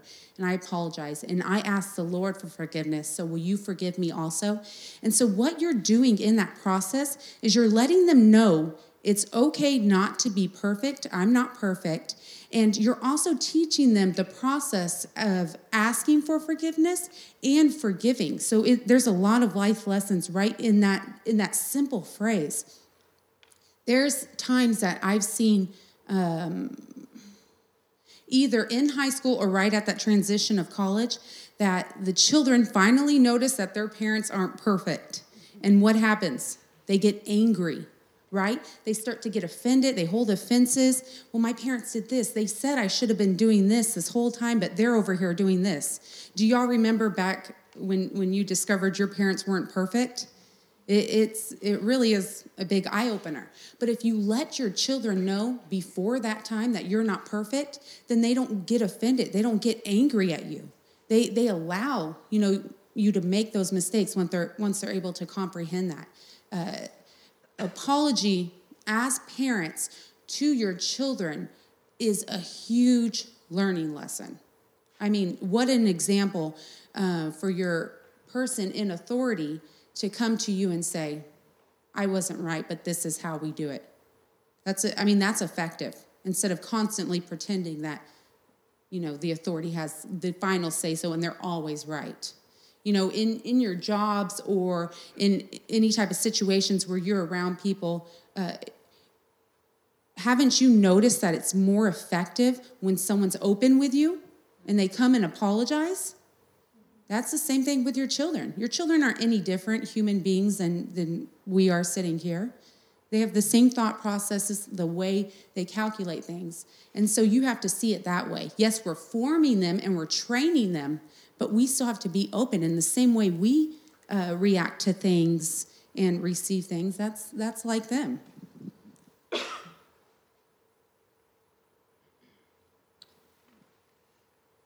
Does anyone have any questions for me? Maybe about personality types or um, how to effectively communicate with your children in regards to how they receive, receive things? Types. Yeah, um, so we break them down uh, into your direct child, your social child, the servant child, and the analyzer. And so, in those personality types, they can have different traits and they can um, have a combination of them. But when you start to see them that way, you'll also know how to discipline them. So, disciplining a social child um, in, oh, well, let's do it this way socializing, uh, I mean, disciplining an analyzing child, a child that just sits there, analyzes things, it's, they're not very open, they like to keep to themselves. So, let's say you take away friends from them, you won't be as effective because they don't care, right? Friends aren't a big deal to them. But let's say on the disciplining side, you take the friend aspect away, you maybe take away their phone, you don't let them, you know, hang out with their friends with a social child, you're going to be very effective. So you want to identify that and then you can discipline according to their personality type. That's how you're more effective. I know my parents constantly took my friends away because that was the problem. I was a social person and then I would also, you know, probably hang out with the wrong people. So when you take that away, it was effective for me. And then my older sister, you know, she was more direct. So they would go in there and they'd be straight to the point, they'd discipline her, and that would be more effective. So, so identify what your child is like, uh, how they respond to things, and communicate, discipline, and teach according to that. Is there a way we can get the assessment to um, determine our kids' personalities? Yeah, we do them there at the office. So you would come in and we would do, depending on the age. So we either have a written out test where you, uh, the child will go through it and then we can identify their personality type, or if they're under, like let's say around 12, it depends on their maturity level. Uh, we'll actually sit there and assess their personality type, and we will go over their strengths and their weaknesses uh, in order for them to be the most successful adult that they can be. So every personality has strengths and weaknesses, and a lot of times when a when someone, even a child or adult, when they're operating out of the weakness of their personality, it can be identified as a troubled person or what is wrong with this person. But really, simply, they might just be operating in the weakness. And so, what you need to do with that is identify it and move them over to their strengths because that's where they're most effective. You're not going to have um, a child who is naturally not organized, um, that you know their room's a mess. You're not going to try to strengthen that because you're going to be ineffective. You need to strengthen maybe their their social side. Let's say they're a leader. You want to strengthen that because that's where their, their gifts and talents are going to be. That's where they'll be the most successful. If you start trying to make them be organized and um, you know in order, it's a waste of your time. Now I understand having certain guidelines. You know, like you can't have things crazy in your home, but focus on their strengths. That's how they're. That's how they become successful. What about a servant child when you're trying to discipline them? That's let's. Do you have any? Yeah, um, you want to sit there and you want to show them the time that you're giving them. Sit there and talk to them. Find out why they did what they did. Um, let them know. A lot of times with that servant personality, relationships are a big deal. You know, uh, having the two way listening and talking. So find out why they did something talk in return let them know why you know you're you're having to intervene uh, why they're being disciplined you sit there and have that connection with them and then you still discipline accordingly you can't take away that aspect of it just because you know they're maybe um, more of the servant child and not as big as a of a you know a big of a deal. A lot of times the stronger personalities when they do something wrong it's like whoa you know it's a bigger deal. And then the, the servant child could do the same thing and it doesn't seem as big. But you don't want to undermine the um, the actual thing that happened. So, yeah, sit there and listen to them. Give them that time. You interact with them and show them why. That, that's that training process between them. Uh, I have to do that with my son. I have to sit there with him. I have to uh, allow him to speak because he's the only boy, he's in the middle. So at times he can feel like he is forgotten about. So I sit there and I give him that time to speak. And then I say, okay, well, this is why we're doing this. This is what needs to happen. And this is why you're punished. Do you understand? Yes or no? And if it's no, then we go in farther with that. And, and then I also let him know you're not forgotten. Repeat that. And he'll say, I'm not forgotten. And then this is why. Because I don't allow that negative thinking to go on. It's natural that those thoughts come to our head, but you can't allow it to go on. You have to identify it and cut it off at its source. You're not forgotten because God loves you. And this is what God says about it. So your siblings, you, your parents um, treated them differently depending on their personality type, and you saw that. So did you ever think about that, or? Um, no, because the consequence stayed the same. So I didn't feel like I was um, being treated unfairly because we all got in trouble. Well, for like my mom, it was a big deal if we fought in the house. So if we fought in the house, we would all be punished the same way. The consequence was the same, whether it's the same, you know, a chore or a spank or a timeout, it was all the same. But they would interact with us different in order for us to be the most effective you know, or the punishment to be the most, uh, the, excuse me, the training to be most effective, or for the teaching. Did that make sense? Yes, but then it led to my next question because you said that depending on personality type, you would have to gear the punishment. But it sounds like in your situation, they kind of made it consistent. Yes. But I'm sure they made allowances. Maybe I don't know. Yeah, you know, it wouldn't be, it wouldn't be like um, a, so let's say fighting. Because I was a stronger personality, uh, it wouldn't be, you know, a grounding for me and a slap on the hand for, you know, my younger sister. No, we would both be in, we would both be punished. And let's say they were, let's just say they weren't the same.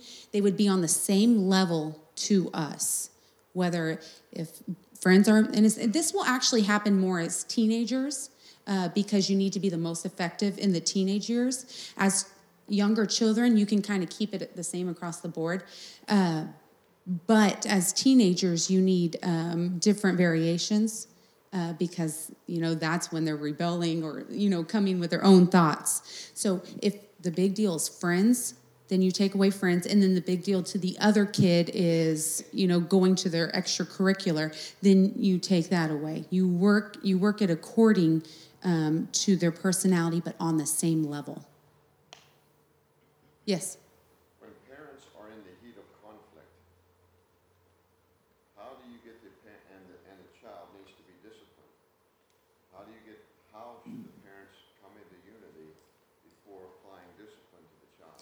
so when you say um, conflict with each other or uh, with the event Conflict with each other. Uh, you need to walk away and your your child is going to remember that they did that no matter if it was right then or if it's 10 minutes down the line. They're just hoping you forget. So you're allowed that time to walk away. Walk away get it settled with your spouse with the other parent get it settled bring your emotional levels down. Really you shouldn't be disciplining your children when your uh, emotional level is high anyways whether it's conflict or not. Walk away think about you know okay how do i really need to be handling this if my emotions aren't involved? And then do it that way. Y'all get on one page because when you're on one page that's when you're the most successful right? On one accord. Uh, you know y'all, y'all sit there and you pray together. Pray you know when you pray together it'll, it'll bring you back to this. It's okay to have different opinions about parenting but come together. Any other questions okay thank you for allowing me this time to speak to you and um, if you desire for your children to come and uh, for us to assess their personalities. You can bring them to our office. We can do that, um, and it will open up your knowledge about your child and make it so much easier to communicate them as they grow. Blessings.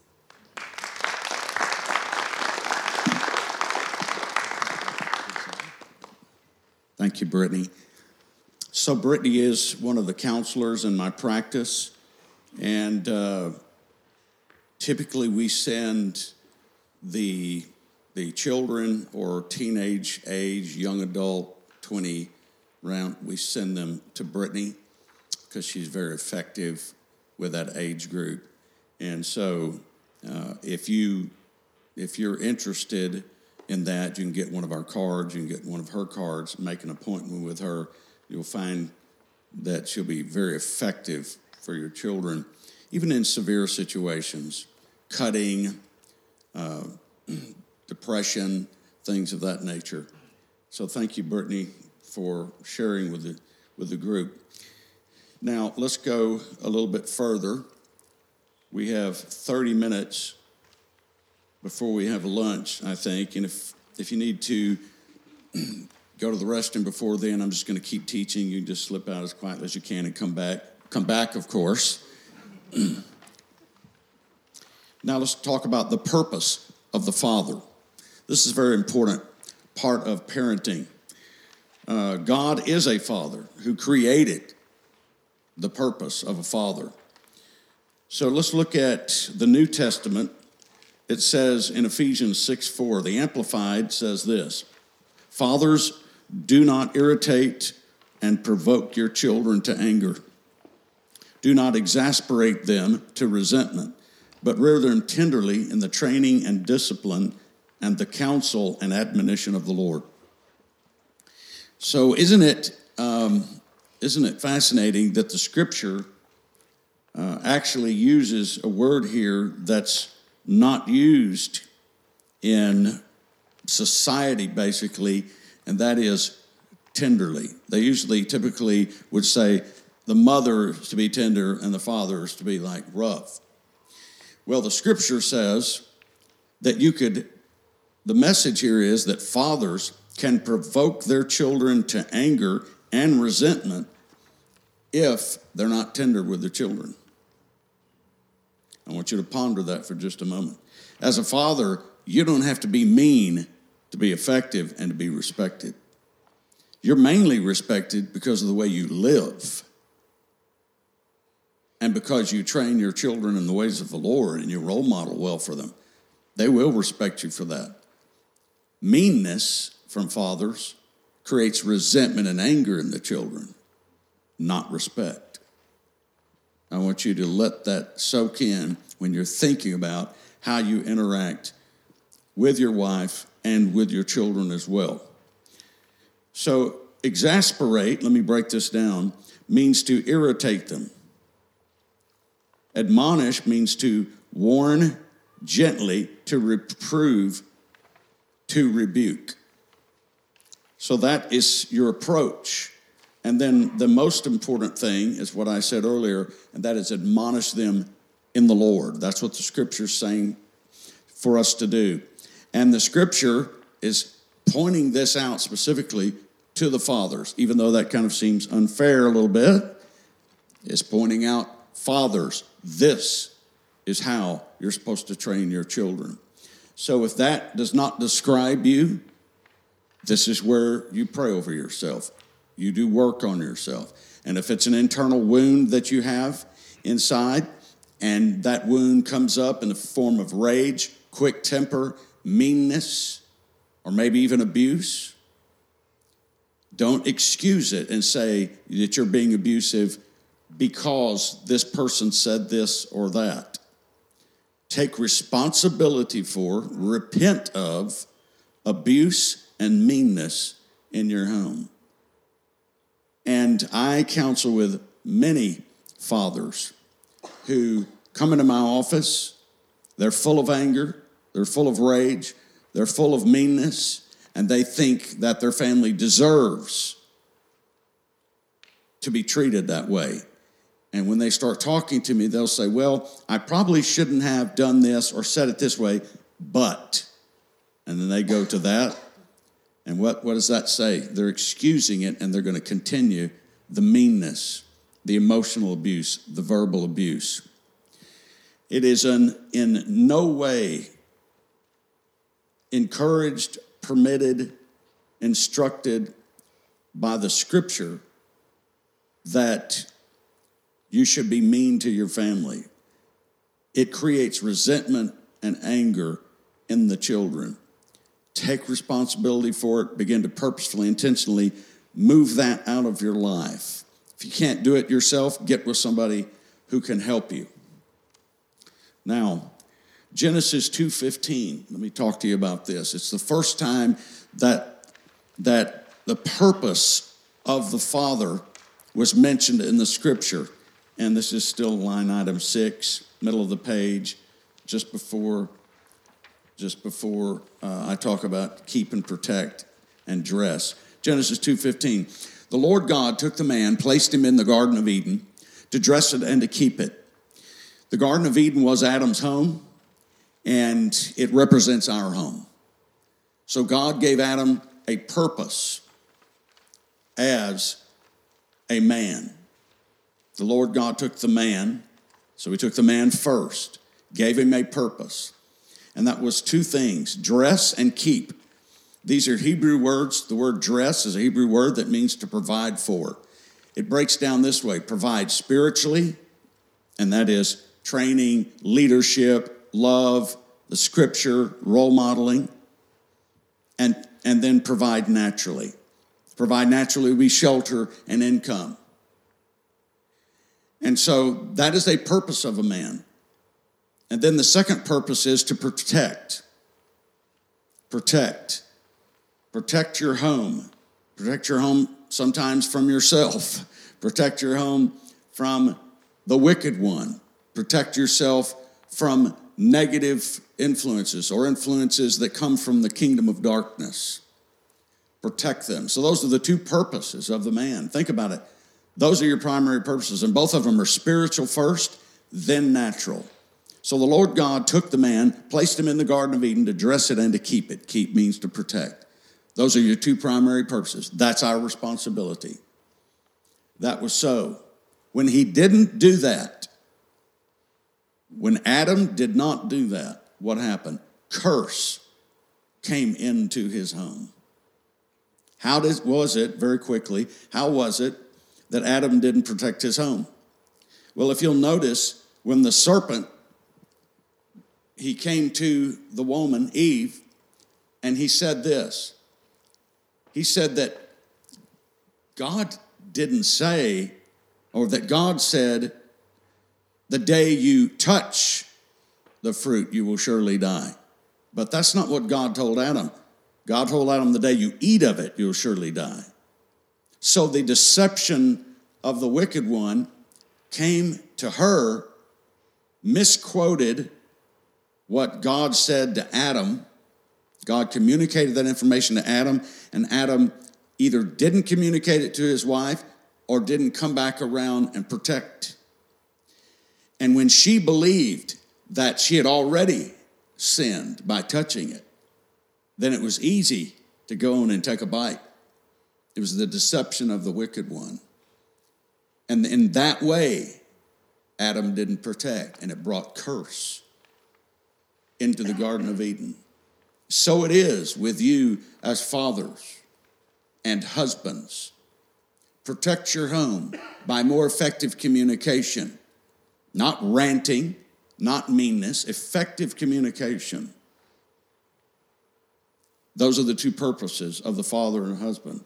That gives you good insight in what the Lord's purpose for men would be. Furthermore, a man that really that doesn't provide in some way and that doesn't work feels less about themselves.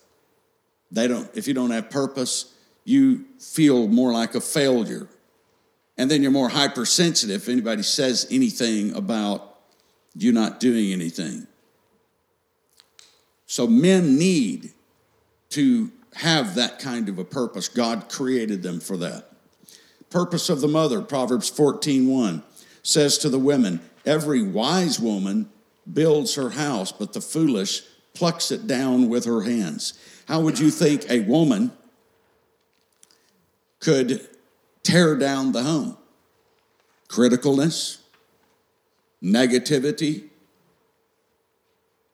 that would be easy to happen. I, I talk to, to sons and daughters often that say to me that their mother was critical with them, negative, micromanaging, quick temper, emotionally escalated quickly. And it affected it affected them in their self-worth, especially of course 0 to 12 development of your self-worth. It affected more in their self-image, 12 to 20. So, mothers, your purpose build up your home, build them up. And then the Bible also says that it's not good for man to be alone. I'll give him a helpmeet for him. That's a few verses down from Genesis 2:15. It's not good for man to be alone. Well, that doesn't just mean loneliness. Not good in the Bible means more than not good to us. So it's not good for man to be alone. I'll give him a help meet, M E E T, the Hebrew says.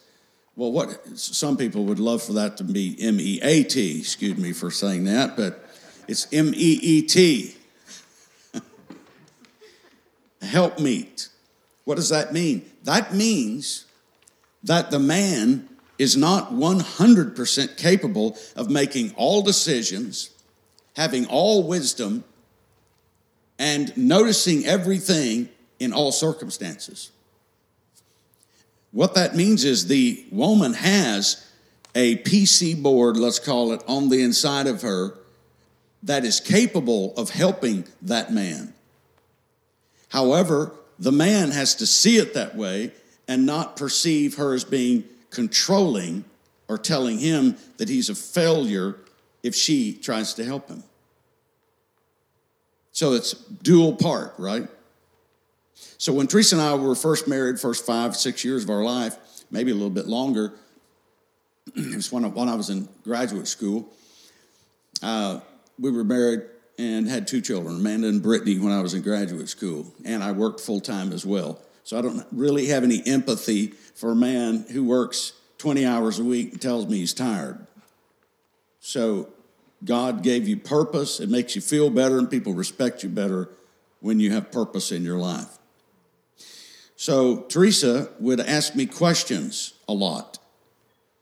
When is this going to happen? What is your schedule today? She still does that. And what time's your first session? When does it end? When, so, the first few years of my life, I thought she was either trying to control me or didn't trust me. So, we would have those conversations. Don't you trust me? Why do you need to know these details? Right? You're taking away my freedom. And some of you can relate to that. Your wife asks you questions. Maybe, maybe that's called communication. And the one, do you ever think about that? It's called communication. And maybe the one who loves you just wants to bond with you that way and also plan her day because you're important. But if you see it as she's nagging me, she's controlling me, she's micromanaging me, she doesn't trust me, then you'll respond incorrectly and you'll defend yourself. And then she's wondering, what's wrong with you? Why don't you just answer the question?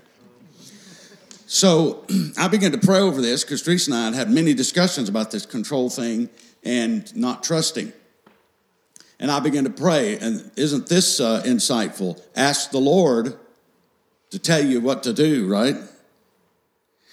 And I asked the Lord, now, how, what do I do with this? And I'm telling you, as well as I'm standing on this platform, the Lord spoke to me and said, why don't you just answer her questions?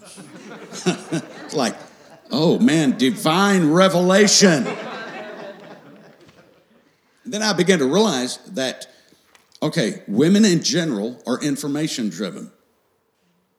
But on top of that, if you have children, they're even more so information driven because they have a maternal responsibility to build their house up, and they have to have information in order to do that. All right. Once I got that revelation, then I went the next step and I said, okay, I'm going to start offering information as much as I can and think about it in advance. But certainly when she asks a question, I'm just going to answer it. And if I don't know, I'll say I don't know, but I'll look. I'm going to tell you the day I took that approach, the conversations were shorter. They were longer because I made them longer, talking about how she was controlling and she wasn't. She just, and I started answering the question. Just answer the question. And it got so much better. No conflict. And furthermore, I realized that when Teresa had the information, it relieved her. All right, we're going to get started. Uh, grab your tea and, uh, and, come join us. I'm going to invite uh, Brian Cisarik to come up, and uh, he's going to share just real briefly uh, a little bit about uh, his and Ruth's experience. Um, yeah, both of you can come up. just a little bit about navigating some of these things with their own children. Great. No, I don't want to take any time away from Dr. Jones, so just add on whatever time I'm. We're, we're not going to take too much time here.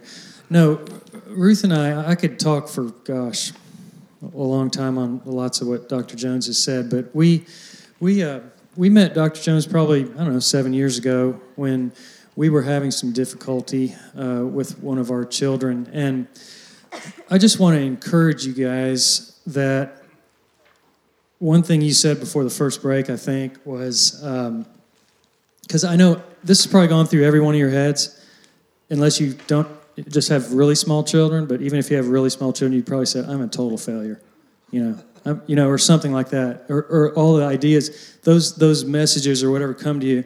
The good thing is, is is it's ne- and you said it a minute ago. It is never too late to plant seeds and expect a harvest because we um, we're talking about even even in a in a teenage teenage year type of situation.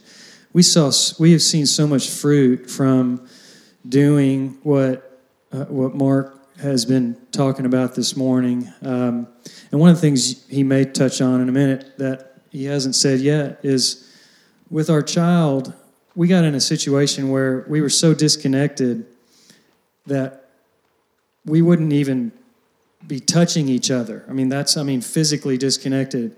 And one of the things we did that had such a major impact on all of us was when we would pray over our child and our children, we would, we would put our hands on them, whether they liked it or not.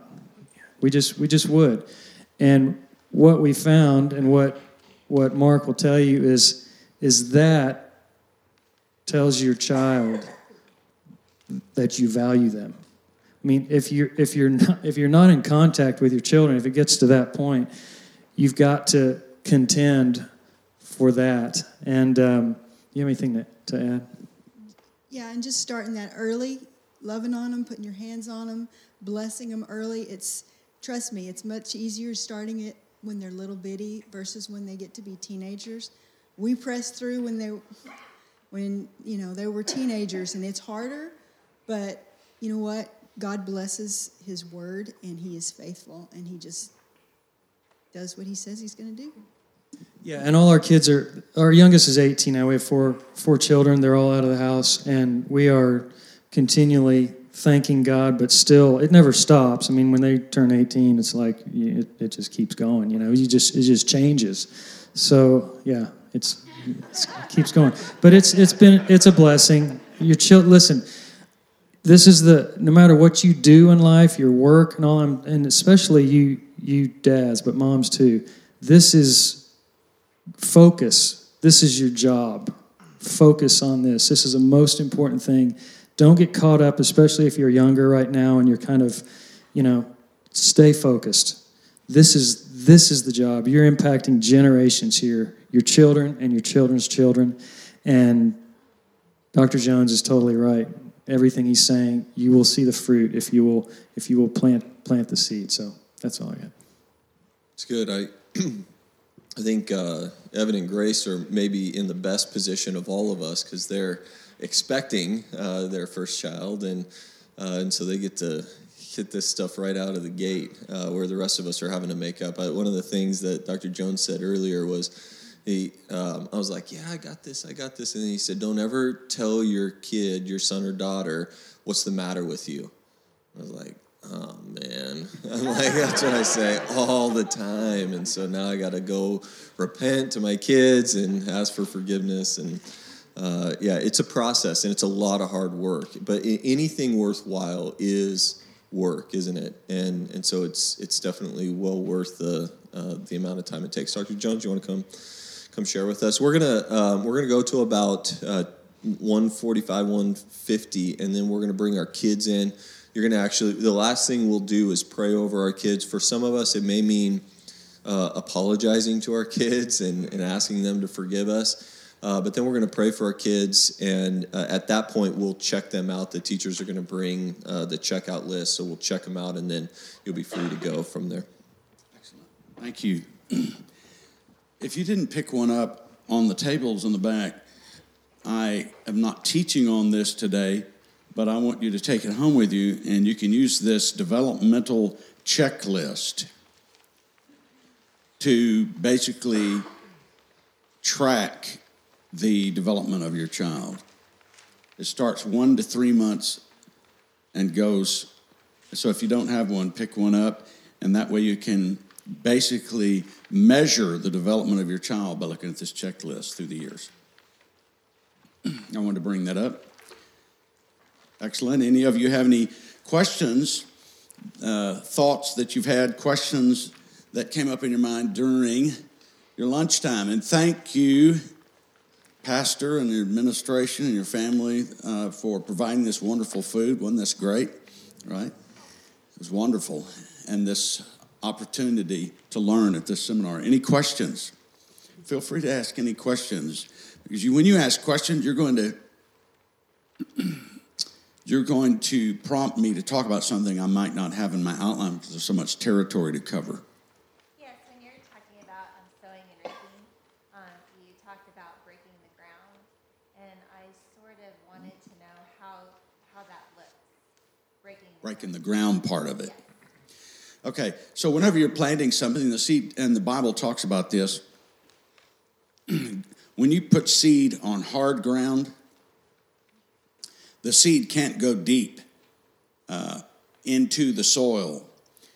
And it has to go deep into the soil so that the wind, the rain, and the elements won't, when it's, when it's washing away some of the soil, won't get down into where the seed is and pull it out. And the Bible talks about that in Mark chapter 4. Conditions of the heart. All right, how you break up the ground of a child is this. When they are a child, especially the first 12 years, but also after that, their heart is actually opened and the ground is broken because God made them to be like a sponge, like broken ground, to receive anything and everything that you're doing and saying. So their ground is broken when they're young. Now, later on, teenage, adult, if you haven't put it in them when they're young, then they may have some hardness of heart, less receptiveness to prayer and scripture the longer you go, and you can relate to it maybe if your parents didn't sow seed, pray with you in your developmental years, and then later on, if they tried to pray with you or say scripture, you were less receptive and maybe even resist, uh, re- resistant. And then some are hostile to it. However, put it in them when they're young, it's better. They are it does it is the same thing as broken. Later on, brokenness happens either voluntarily, like submitting yourself to the Lord, being broken before the Lord. That's called humility, submitting your will to the Lord, prayer, openness to God, asking the Holy Spirit to do His work in you. That's a form of broken self brokenness. But also, there's another form of brokenness after you're in adulthood, and that is because of being wounded, broken down, bruised by something. And during the time that you're broken, use that time to do a deeper work in yourself. I know this as a counselor, 25 years. When people come into my office and they're wounded, that woundedness allows me to get deeper into their life than I would have been able to if they weren't broken. If everything was good, they're not as receptive. So when they're wounded, a wound is an opening, is a brokenness. It's an opening. And through the wound, you can go in and do a deeper work. That is the best time, actually, to go deeper inside of yourself or let someone else do it and do the work. Just like surgery, to go inside of your physical body, in some way, they have to open you up, in some way, even if it's microscopic. So you have to penetrate areas of your life. Well, when you're wounded, it's better. And a wound will allow more good in or more bad. People go one of two directions when they're wounded or traumatized. They'll get closer to God and open up and want more help, or they'll go the other direction, get further away from God, and shut down and put walls around, thinking that that's protecting them from getting wounded again, but it doesn't. It actually just keeps the wound alive on the inside of them, on the inside of the walls. That answer your question? Another question, please. When you ask questions, it helps. So I know you were talking about um, when it comes to disciplining. Okay, for the recording, I'm going to say when it comes, to, I'm going to repeat your question. When it comes to disciplining, Um, you're talking about physicality as far as like spankings. You don't do it out of like anger. okay, you don't spank out of anger is the question, and keep going. In the moment. Um, Or impulsivity in the moment. yes. But my question to you also is, but what age? Is there an age as to when to start that?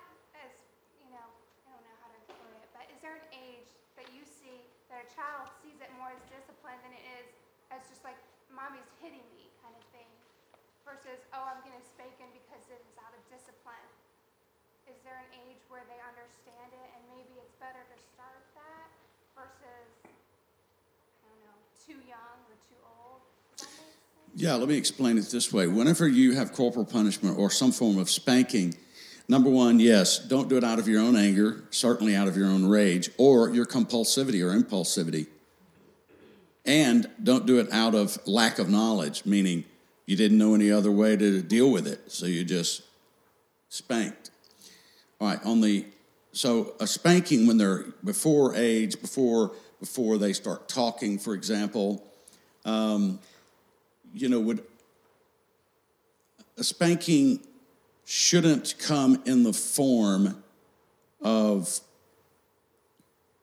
of a if if you spank and you're angry your contact with them will probably be greater than is required to intervene into whatever you're trying to stop or to impact them that being said, hold that right there, and let me give you another example. When they can talk and comprehend to some extent, use words, what you do is explain to them in advance that these certain violations will result in a spank. Tell them in advance. Furthermore, you explain to them that spanking is not hitting and not the same thing. Hitting as an assault. Spank is not. Spank should be controlled environment and it's for a different purpose. Assault is for another purpose. And especially if you train your children that that's what it is, they won't see it as a hit. Because if they walked up and assaulted someone, that feels different. Or if I went up and assaulted them, that would feel different than a preset knowledge that this action will turn into a spank. But even in the spank, we would uh, wouldn't spank for everything. Uh, what we like what like what uh, Brittany said earlier. If we had an analytical personality type, we would punish them in the way that it affected them. If we had an aggressive personality type, we would be more direct with them. now, when you when you would have to spank, we didn't uh, think that it was as productive to spank with the same hand that you love them with, because you could walk up and want to like caress them, but if that's the same hand 15 minutes earlier that you know you slap their face or their, you know, then it's that same hand. All right, so then they, you know, when you walk up and raise your hand, they'll flinch. So what we did was purposefully is we went after more psychological impact when you spank rather than you know inflicting some pain that's a trauma oriented pain so there's a difference between spanking and creating a trauma and spanking and just creating a psychological memory so what i would use is uh, it sounds worse but that's the point i would purposely went and found the widest belt that i could See how bad that sounds, right? The reason it sounds bad though is because people have abused that with the buckle and all that. And with narrower belts, that actually penetrates the skin more and it hurts more and it could create damage. Or even a spoon or a switch, thinner, penetrate the skin more, maybe even create a contusion. But a wide belt like that with no holes in it and no rivets, it's flat, it's loud. Uh, it's wide, it looks worse when you pull it out. Psychological effect. like, off that, or I'm going to go and get that. And then as soon as they see this huge, light, like, okay, all right, I'll never do it again. Sometimes we didn't have to go any further than that. Then we'd sit down, you know, if they just immediately just submitted. And even when you use that kind of a belt, it's purposeful, intentional, it's loud, it looks worse, it's psychological. It's not like I'm going to traumatize them. That's why you don't do it out of your own anger as well. See the difference? Yes. But that's not for everything, it's certain things. The rest of the time, you can be effective without doing that. I don't think you meant this uh, when you said, but I just want the clarification when you, you were talking about using the same hand that you caress them with you know, as opposed to uh, uh, hitting them in the face. Yeah. I don't think you're implying that that would ever be okay, or, or is there a time in which? no. then, is it ever okay to hit your child in the face? No. yeah, that's good. We can clarify that. Thank you for bringing that up. I'm glad he did, because I was thinking the same thing. We never slap our kids. Correct. That was my point. You don't use the same hand, meaning you don't do that and then use that same hand to caress them. But I see where that could have sounded wrong. yeah. Don't use the same hand to, to, slap them as you do caress them, so just use the other hand to caress them. This hand to slap. No, remove that from the recording. That's not. That's, hope that doesn't show up on social media. Dr. Jones promotes slapping with one hand and caressing with the other.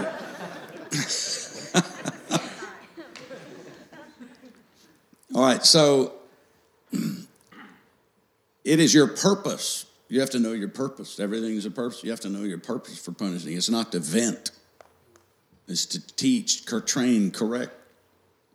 Punish is, the Bible says that if you don't train and you don't discipline, you don't punish your child, you hate them. That's pretty hardcore, isn't it? Meaning you leave them to their own devices and they're not going to figure out the right way. They're going to go to their carnal flesh self rather than learn the ways of God. It's our job to teach them the ways of the Lord. All right. And so put scripture in the children. I went over that, but however, that's line item nine, but I'm going to give you a couple more verses. Isaiah 54, 13, and 14. All of your children shall be taught by the Lord, and great shall be the peace of your children. So if you teach them, it produces peace. Teach them in the Lord, it'll produce peace in their life. like Brittany said, even if they go off and are rebellious for a short time, the Bible says they will come back. Don't be weary, don't grow weary in well doing, for in due season you shall reap if you faint not. There's that season thing again. In righteousness you shall be established. So you, that's how you establish someone in righteousness. You shall be far from oppression. If you'll teach them that, they won't learn to be oppressed and won't get into something that oppresses their life. And if it does oppress them, it's short term. For you shall not fear, and from terror, for it shall not come near you. Proverbs 6 20 through 22. My son, observe the commandment of your father, and do not forsake the teaching of your mother. You notice the difference father, commandment, mother, teaching. However, if you if you have a personality and you're a father that does the more command approach, make sure you abide by Ephesians that I read earlier that says it's gentle. You can command and gentle and be gentle, and that sounds something like you're going to do that. That's gentle, but they get that message, right? It's direct. You stop, you look, you're going to do this. That's a command, but it's gentle. So it's not mean. You can get as much done without being mean as you can mean. In fact, that's mother or father, either one. It's not just all times the men that are mean. I've had I've had some I've had some women in my office that were pure D mean. And so it can be either one. Forsake not the teaching of your mother. Typically, you know, in this society, the majority of the time, the women, the mothers are at home during the day with the children. Fathers are working, but it could be different. It could be different depending on your scenario. But teach them, give them their command, your commands. Teach them in the ways of the Lord, rather than vent something, some rage that's in you. And bind them continually on your heart, tie them around your neck. We're talking about commandments, but we're also talking about commandments of the Lord, commandments of the Father, but commandments meaning the Word of God, your Heavenly Father as well. now, let me let me talk to you about this uh, briefly. Um, all right. Um, Single parents, let's talk about that for a moment. Single parents. Uh, we have a 501c3 nonprofit organization that we raise money for, and it's called the Liberty Foundation. And we raise money and to provide supplemental counseling and sometimes free counseling if they're absolutely destitute. We confirm that that's true. We give them free counseling, seminars, ministry, CDs, prayer, uh, for single parents with children that find themselves in a destitute or, or unplanned scenario and they need help and they can't afford it, then we'll, we'll come in and determine us and establish a sliding scale fee or no fee, depending on their scenario. We won't do it forever because we have to spread it out into all the candidates. For, but I wanted you to know that we do have that program. And the reason I set that program up and established that 501c3 for donations to come in, tax deductible donations that come into that ministry, is because I understood the plight of a single parent mother, as I told you earlier, and watching how uh, mom had to create income and survive and raise two boys primarily. Later on in years, we were around dad a whole lot more. Earlier years, uh, mom, but even during our, our elementary, middle school, and high school years, uh, mom, we were uh, with mom Monday through Friday, and then with dad Saturday and Sunday. Most of the time, it would be that way.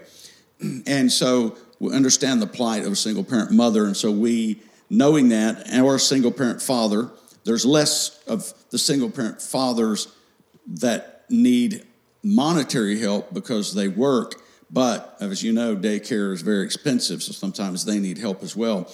Also, they are wounded as well, whether it be a single parent mother or single parent, single parent father. And so we help them get through the wounds and disappointments and traumas. It might be that extensive of a wound, be uh, where it's at the level of a trauma. Uh, and we help them, minister to them, pray to them, get into a better place in life, and even give them life plans and direction so that they can get through their wounded time, stabilize, maximize their potential in life. so I wanted to bring that up to you as well, so that if any of you need help or you know somebody who does, what you can do is call our office and you tell them about the situation. You explain to my receptionist that you were here at this seminar and that you want to talk to someone about uh, a candidate for help, a single parent, single parent mother or father. And typically, what they'll do is they'll give that message either to uh, my daughter Brittany or operations manager Verlin, and they will. So you ask for one of those, Brittany or Verlin, and then they'll talk to you. They'll get the information, have you fill out an application, and then we'll go from there to assess what kind of help we can provide. All right. Uh, questions so far about anything that we've said? Yes. Um, can we just talk a little bit about some different types of punishment? Because, like, like you talked about responding to your child um, based on their personality and almost kind of uh, looking at what is what is their currency, what is it that really works for them. Good way to say it. Um, because I know we have three daughters, and um, one of which I could never um, spank. That would just cause her too much anxiety. And uh, another one who loves physical touch, it wouldn't bother her at all. Correct. That's a good example, very good example. So for the recording, she's saying she had one child she never could spank because it affected her emotionally too much, something like that. It her nervous system was built differently, and then another one, it didn't affect her that way if you if you used spanking. Okay, go ahead. Um, and just also that, you know, for, for myself, um, I grew up in a home where um, I was spanked and I was intimidated by the use of a belt, and that was really traumatic for Yep. me. And so for me personally, as a parent, I cannot do that. Um, so I try to find alternative ways. Um, either it's removing something from the child, Right. or a timeout, um, Or doing something, right. doing something they di- dislike a lot. So I know we were kind of all just kind of chuckling about the belt, but for me, that Yeah. that was actually I did not find that funny Yeah. at all. Yeah, that's okay. That's why you have to understand what works for your children. So, other ideas. So, if you have an analytical child that likes computers and they like to do research, and then there's a violation, then, and remember what I said, teach them in advance that this, we'll call it a violation, is going to result in this. And it'd be better if you pre planned it. That would be better. That way, you're not deciding impulsively in the moment. Because what could happen is you could go extreme. If you're upset and you have stressors, you're paying bills or what, whatever it might be, and then, then there's a violation, and then you decide what the punishment's going to be right there in the moment, the punishment's probably going to be more extreme than if you backed off of it and thought about it. And it also might not be on point. And it might be extreme. Like, for example, um, they spill their milk, simple example, and a, a parent's already on edge, on, you know, on the verge of exploding. They spill their milk, and the parent says, You're not going to drink milk for the next year. right? That was a in the moment impulsive implementation. And then if the parent has the wrong belief that they once they say something they can't change their mind, some parents believe they can't change their mind. And if they say, well, once I say it, I'm not changing my mind because my work, you know, if they go there with it, it's kind of prideful. Uh, then they can't let their children drink a glass of milk for a year. You see how extreme that is? So don't also go to the pride side of it, like once I say something, you know, I have to do it. No, if you say something like Brittany said earlier and you realize it was too extreme, think about it, pray about it, and then come back and say, that was too extreme. I was upset. I apologize for that. Here is the punishment, and let's talk about what it's going to be every time you do that, anytime you do that. And for example, the milk example would be if they're old, depending on their age, if they spill something, what's the punishment? It's not ranting and yelling and you'll never touch a cup again. It's okay, get down from the table, get that wet rag over there, you wipe it up. I'm not wiping that up for you while you watch me, you know. You wipe that up, you clean up, you dry the floor, and then put it back up. And then you give them instruction about how the milk was spilled. But you don't go, you're never going to drink milk again. That's one. And then if they like computers, would be removing of computer time.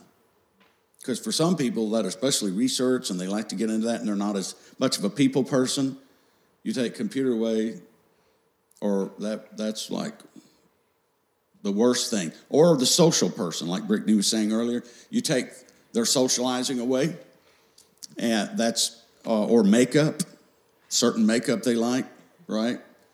That that's rough for them as well, right? But it doesn't hurt them, but you know. Uh, and then let's see, or uh, what I tell you what we don't, we never used as punishment, however, and that is, again, we never used the Bible as punishment, but also we did not remove church or remove youth group or youth camp or anything that cultivated them spiritually. We never took that away as punishment. Never did. Why? Well, because you're hurting them spiritually. You can choose some other event, you know, like something if they go to school and it's really they want to go, but if you if they don't go, you know, they're not going to be hurt spiritually if they don't, you know, go to this social event at school or something like that. But we never use church and the Bible or anything that was ministry oriented as punishment as well. Yeah. And time out, sure. Some people that go sit in a corner are just like the worst thing for them uh, in the whole world because they want to know what's going on out there and to be isolated over there. So it depends on whatever works effectively for your child. Yeah, computer, phone. Uh, also, you know, any treats, things, you know, whatever it would be, ice cream or something like that. You just remove all those those types of things. You know, their life is not going to be damaged, you know, if you don't do those things for them. But remember, explain to them what you're doing. This is why I'm doing it, and this is what the result is. And then also, and uh, get your, the other thing we always did was after after a punishment, we always prayed with them and asked the Lord to help them in that area, which trains them to do that for themselves when you're not with them. So, again, on these same lines of the punishment, um, we find ourselves conflicted, or at least I do. You find yourself what? Conflicted because Conflicted. we have a child that, um, when she gets upset, so if she's being punished for something, a good example, like she needs to leave me alone to deal with her younger sister. Her younger sister needs something, some alone time. She gets upset because she's not getting her way, I'm not helping her, whatever. She gets upset, she will start to throw a tantrum, she gets so upset. The only thing that will help me calm down is cuddles. I need mommy cuddles. And part of me feels like this is a manipulation and I shouldn't punish by taking away like I feel like I shouldn't punish her by taking away physical touch and love. But then I also part of me feels like she's manipulating me. Um, she is genuinely upset and she's a very sensitive child. We know that she needs a lot of kind of coddling in some of these ways.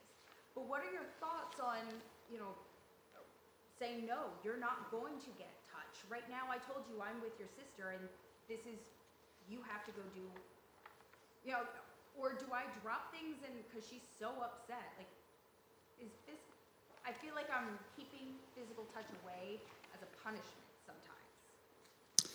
So, my opinion of that is that if you know you have a child that is emotionally sensitive like that in their nervous system, so to speak, they do need, and they're also their personality, they need more affection, they need more hugs, they need more comfort. And they're saying to you, and they're authentically upset. And then they say, I just, however they word it, I need mommy hugs. Well, then hug them because hugging them can't spoil them. Love can't spoil. Love, love can't hurt them. And manipulation would be more if you know they're not built that way and they say, oh, I, you know, I just need your hug, and you look, and you know that they really don't, and that's not the way their nervous system is set up. Definitely built that way, but she's very smart. Yeah. I mean, she knows she's also playing on mommy Well, mama remember, it's okay though if you keep your punishment in place. Manipulation would be if you hugged her and changed her, and she was successful because of the hugs in getting you to change your mind about the punishment for something she did or didn't do. That's manipulation. Manipulation, it's okay, you're not going to hurt her. Even if, let's say that even certain percentage of her motive, being smart, high IQ, was to manipulate you. Um, how is giving her a hug, giving her a hug, hug still has no harm, doesn't change the punishment, it just gives her another hug. And so that's what I would say about that. Now, it would be extreme if she kept requiring a hug from you because she was jealous over the time you're spending with the other child, right? But even if that were true, one hug, two seconds, okay, sweetheart, I'll give you a hug. Good. Now, Jesus is helping you. And then I'm going to go and then I got to go and talk to the other, you know. Now, and then you could say, I'm going to go and be with your sister. I've got to help her, but I gave you a hug. If you need another one, I'll come and give you another one after I finish. Then that's how you you can treat that. You're giving her hugs. And then if it's really not a hug she wants and you do it that way, then she'll realize that she can't control you emotionally that way. But hugging can't hurt her, is the premise there. Yes, sir. I was gonna say, does that, uh, between, like, if there's two kids there, will one feel like maybe the other child gets favoritism? That, that, that gets said most of the time in a household. Even if it's not favoritism, that gets, that gets claimed. You like her more, you don't punish her as much, you don't punish him or her the same way. That is going to, that's normal to hear that. And then uh, further, though, your question about that was Uh, just in general, just going off of what she was talking about, like if you have, like our middle daughter likes to hug, hug, hug, hug, hug. okay, middle daughter likes to hug, Our oldest daughter is like, nah, I don't want to hug. don't want to hug. All right, So then the older daughter could think that the middle daughter gets more attention. gets more attention. the way you do that, if the older daughter in his scenario would say, You're giving her more attention, more hugs than you, you give me, then what you would do is you go to the oldest daughter and say, Okay, good. I will hug you just as much. If I hug her five times, I'm going to do that with you. Of course, they're going to say, No, never mind. I changed that. We'll use another method. We'll use another method to be fair. That's kind of how you, you know, do that. And again, that can't hurt them. You know, if you did hug them. But some personalities, you're right, they don't really require, maybe not even like that kind of affection. Yeah. Yes. I just want to make a comment that um, as we speak about finding out the personality of our children, I think it's also um, a helpful thing to find out our own personality as parents. Absolutely. Know your own personality type. I feel like it depends on the personality. My husband can be more effective one of our boys, and Correct. More effective with the other Very one. good point. And um, I'm And that's kind of normal, what you just said. That I'm, I refuse to um, hit my kids or spank my kids. Mhm. When I grew up, my parents were not around that much, and um, I was hit by my relatives. And in my culture, they believed that was a good way to teach a child. Mm-hmm. I just think it's a complete. Yeah, in other cultures, they believe that slapping in the face is good, but go ahead. Yeah, I just think that it's a complete meanness to hit somebody who cannot hit you back. Mm-hmm. So I don't believe in violence. I don't believe in hitting or spanking. And sometimes I really think that as parents, sometimes we just run out of our wits. We don't know what to do to punish our children. Correct. And many times we find ourselves in the place where we say, okay, we, you sit down and you name your own punishment, you know, because we don't really know what to do anymore. But over time, prayers and with the help of God, I believe that it works out when we really truly love them from the day they were born. and um, the Absolutely. thing that sometimes I feel like I cannot get through with this one, and I go and talk to my husband and say, "Now you go talk to him," and it's just like miracles. Two minutes later, he emerged from the room. Okay, it's all said and done, you know. And then with the other one, then I have to personally sit down with him, and he's more cuddling and all that, and it will be good. So that's my comment. Thank you. And different personalities of the parent, it is wise to know that as well. You'll have a parent that's more direct, and then a, the other the other parent is more uh, explanatory. One parent can go in, no, we're going to do this instead. Good conversation, you know, we're through. Another parent with a different personality can come in and go through all of the details of it and a long explanation. The other parent, it's not, it's less natural for them to go into long explanations. So it is better.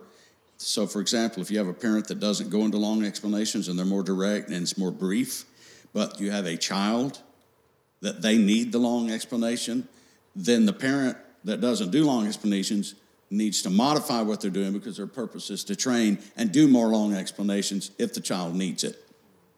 Make sense? And if you're a single parent, and a particular question about that, about are you on the correcting, punishing side? How one is different than the other. So as a single parent you have to learn both. That's correct. As a single parent, which you are, uh, yes, you have to learn your personality style or type, and then the style or type, personality type of your children, so you can approach them the way they can listen and the way they can hear.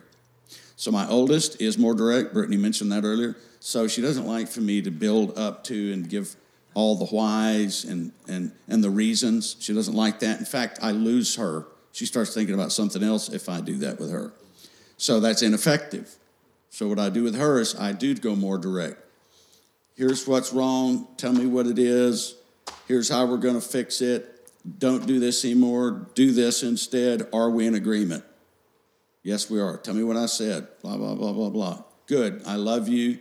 Pray with her. Conversation over. That's her style. She lo- loves that. We have another, we, we have a, another daughter who's more analytical.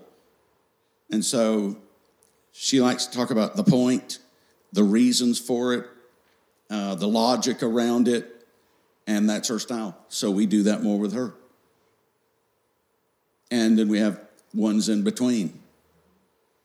Yeah, like Brittany's a combination. She likes like to the point, but also she likes explanations both. Yes. So Yes. during, during, you said. uh, Oh yeah, you, I'm sorry. You. Go ahead, go ahead.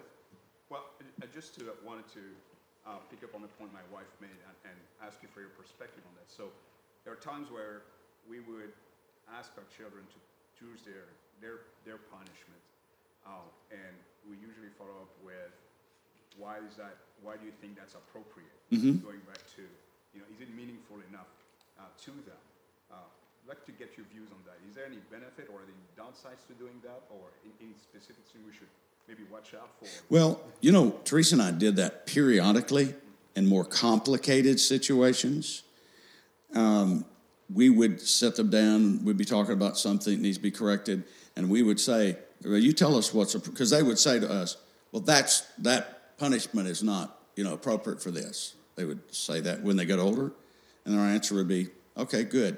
Are we both in agreement that this shouldn't have happened? Yes. Okay, you tell me what we should do about it if we're not thinking right. Now they're in a place to where they might say, uh, for this number level eight thing I did, I just want a one or two punishment. I, I'll sweep the floor. It takes me 30 seconds in the kitchen, right? Yeah. Um, so if it was a, a level two punishment, but the offense was a level eight, we wouldn't take that advice. We would say, you're going to have to come up with a level six, seven, or eight here. Now, sometimes actually they would. They would say, okay, well, this probably deserves this. And them giving us feedback made them accept it better, helped, helped them accept that punishment better. So it does work some of the time, not all the time, especially if they downscale it, right? And if they magnify everybody else's sins and minimize theirs, right? Then you'll know the difference, and then you just talk to them from that perspective. Works some of the time, depending on the scenario. Yeah. Yes. So, when you go to the prayer part after the, the discipline, Right. Is there like an appropriate time to pray? Because I don't want them to associate the prayer with the discipline, like as another punishment type thing. So, of course, if they're just handing out their punishment, just right away go to prayer, or do you kind of let them? You let them calm down because when they're all upset, if they're upset, some of them aren't upset after the punishment, depending on their personality, right? Uh, you wait till they calm down because nobody, even adults or children, uh, can hear and process while they're emotionally upset. So you wait till it calms down. Nobody learns while they're upset. Wait till it calms down. Then you come back around and say the purpose for the prayer so they don't misassociate prayer with punishment. You come back in and say, now we're going to have a prayer so the Lord will help you with that and you can improve in this area of your life. So you explain to them the purpose for prayer, and that way they don't misappropriate it. And then sometimes there wasn't a punishment necessarily, it was a verbal correction and a talk. And then if they're not upset emotionally, where it would be a distraction, then you pray with them immediately afterwards, after the talk. Like, okay, let's pray so the Lord will help you with this. And also so the Lord will uh, lead you and give you wisdom in this next time. now, incidentally, reminds me of something funny. This, you, this might be helpful. Um, Teresa and I were at the house one day, and Brittany was driving our Suburban. We've laughed about this so much. Driving our Suburban at school, and when she came home, she came in and said, uh, Dad, I scratched your mirror on the Suburban. You might want to go look at it. And I thought, well, okay, a scratch, you know, not that big of a deal. we walked out there, and the mirror was hanging by one piece of wire like that. and it was scratching the paint as it was, you know. And, I, and we said, that mirror is hanging off the, it's not a scratch here. Maybe she was meaning the mirror scratching the paint. Maybe that's what she meant. But uh, what was actually the truth about that was she said, well, there was a sign sticking out in the road on Stone Oak Parkway. And I thought, a sign sticking way out in the Well, I actually got in my car and drove over there, and there was a sign. Uh, it was a it was a mobile construction sign, you know, with sandbags around it, and and the workers left it partially. It was probably a third out into that lane, and then uh, then my question was, well, why didn't she look at that and compensate for that and not hit it anyway? Well. Uh, the research shows, and you'll be interested in this. Research shows, uh, is it 20 or 22, somewhere in there, that that if especially females, their depth perception is not developed until age 22. So that was why it would be harder for females to anticipate that and see how far it is out in the road. Yeah. So if your mirror gets knocked off and they're under 22, that's probably why, right?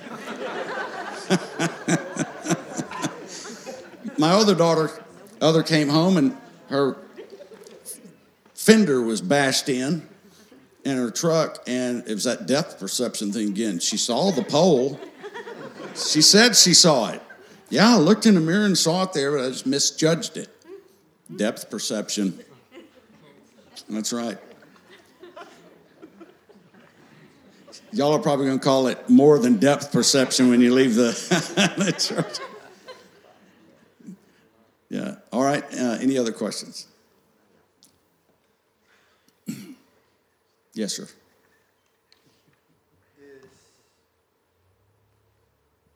am I being wrong by using my culture as well as a chain reaction when it comes down to the belt? Or should I change my ways and say, for example, put them on timeout, which normally doesn't work? So there is there is a legitimacy to cultures and ways that certain cultures are taught and brought up. Yeah. um, so the answer to that actually is don't just repeat a culture or a way that your mother and father did it because that's the way you grew up and just say, well, I grew up that way and I didn't turn out to be a murderer, so it's all right for me to do it. You know, go extreme you know, in your comparison with it. Do what's most effective and do what's most effective for the personalities of your children. That's the answer. That's the answer. So if you can do something else and it works, that's beautiful. That's great. Prayer, explanations, training, most important. Yes. Is there a proper way? I mean, I know we're talking about spanking, but there was a protocol when we were spanked when we were little that we followed. But is there a proper way for spanking? What does that sort of look like? I kind of explained that earlier. You don't do that for everything. Right. And you explain to them that it's uh, it's a if if you explain in advance if here are categories of offenses and these categories of offensive have this elevation of punishment to it. Uh, most likely i mean you may never have to. You may never have to do it. So you know it's not like spanking is mandatory but if you do it it should be never impulsive never out of anger never out of rage and explaining to them that it's not a hit it's different and um, people in, in life are going to punish their children differently. Everybody will, uh, which is their, you know, right to parent. However, if it traumatizes your children, affects their self worth, affects their self image, makes them scared of you, not respect, but scared of you, then you need to do something different. Kind of see it that way. Yes. I have a question. So, so I have a, my family is very close in the sense that we see each other often. Family very close. You see each other often. We're very um, interdependent, so there's a lot of um, like dinners at everybody's house. and Dinners at like everyone's that. houses. So, I, so my daughter is the only granddaughter, and so we're we're having this issue where I'm the mom, but I feel like my parents, so her grandparents, challenge me as a parent in the sense that they don't, they may not agree with something or what have you, and then want to, or have a tendency to kind of circumvent me. And I, and I. That I happens. can see that, but how do I address that then with my daughter? So separately and apart from my daughter, I've kind of had these conversations with my parents, like, I understand that you are my parent, but I am her parent, so we're working on that issue separately. Mhm. But how do I then address that with my daughter? Like, I'm, I'm your mom, so I need Correct. you to listen to me. Correct. And then the feedback is, well, you know, well, but grandma and grandpa say this. So how do I Correct. It confuses them. that? Correct. Well, the general policy that works more effectively there is this when they're with you, they abide by your principles, your training. When they're away from you, they should abide by your training as well. Mm-hmm. The exception to that would be if they're with grandparents and you're not there, then pretty much the grandparents take over in that moment with their training and don't do this, do that, you can't do this in reason. But when both are present, yes, the mother or fa- and or father are the ones that should take the lead and the grandparents should are secondary. The only exception to that would be if both of you are present and let's say one of the grandparents steps outside and the grandchild is near the street or something that's imminent danger then they don't wait to ask you they stop the imminent danger but if it's just everyday training or something of that nature then they should acquiesce to you and are secondary now how you deal with that afterwards is you tell your child listen sweetheart if i tell you something i'm your mother i want you to listen to that. But if your if your your parents are saying something that's really not contrary to what you would say you don't have to correct it. It would be then considered just a reinforcement of what you say. But if it's different like totally different then what you do is have a talk. You have you have a talk with them, uh, not you know not drama in front of everybody. You have a, you have a talk with their, your parents and say, "I'm just going to respectfully ask you that if I tell her she can't do that, please don't confuse her by interrupting me or trying to override me. I love y'all, respect you. I know you love her. However, if you would let me take the lead in this." And that conversation would be typically respected, unless y'all have some other unresolved issues and that statement brings something else up you haven't dealt with. Makes sense what I said right there. Brittany's real good at that. She is. She'll say, uh, let me, you know, let me talk to her. And we do that. So she's good at it. You can talk to your parents like that and be respectful. Most of the time they'll listen. Like I said, unless there's some other issue involved there, which sometimes there is. Any other questions? While you have one, while, while you've got us here, let's open it up.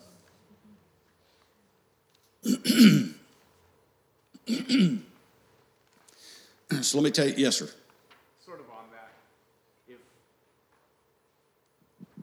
one of our daughters acts up, and this doesn't happen often, once in a while, like one of us will start a correction, but the other doesn't agree with how it's being corrected. Okay. How do we handle that situation so we don't cause too much confusion?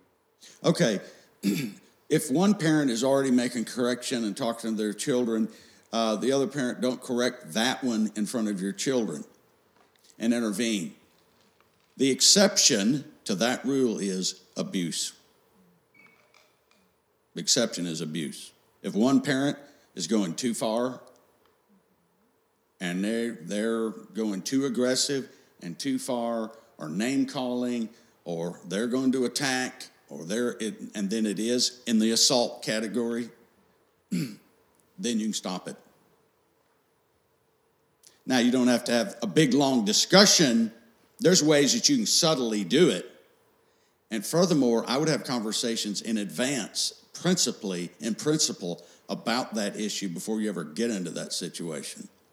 For example, if you have one parent who has a propensity to go too far with it and escalate emotionally, after that calms down, the other spouse should say, okay, you know, you have a tendency to go too far with this and escalate emotionally. So I'm actually not talking about the content of what you're saying in your correction, I'm talking about your approach.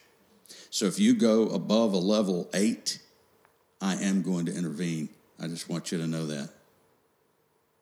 That kind of a thing. Now, sometimes that doesn't work, which means y'all are going to have to get in front of somebody that can help you, you know, if that's the case, you or whomever else we're talking about. So the exception is abuse. Furthermore, I talk to children that become adults now all of the time, and um, they, if they are subjected to aggression, assault, abuse, a lot of drama, conflict in the home. Remember, I taught you earlier that they'll take that on. That's a phenomenon called trauma bonding. They'll do it. They'll do it also. you want to do your best to not subject them to that. And if you have one parent that keeps doing it under the auspices of "I'm the parent, I can do whatever I want to. You don't tell me what to do," that kind of thing. But if they go into the abuse category, then you need to do whatever it takes to stop that. Talks, prayers, and if that doesn't work, you have to take it up another notch, whatever that requires. I've even had couples come to me and you know one of them has been assaulted repeatedly. It wasn't just a one-time accident or whatever. It's repeated assault and then so there that there's different protocol for repeated assaults. Could be, be uh, police reports exposure. Uh, there's got to be some seriousness and teeth in true abuse and assaults behind closed doors. Anyone else? Yes.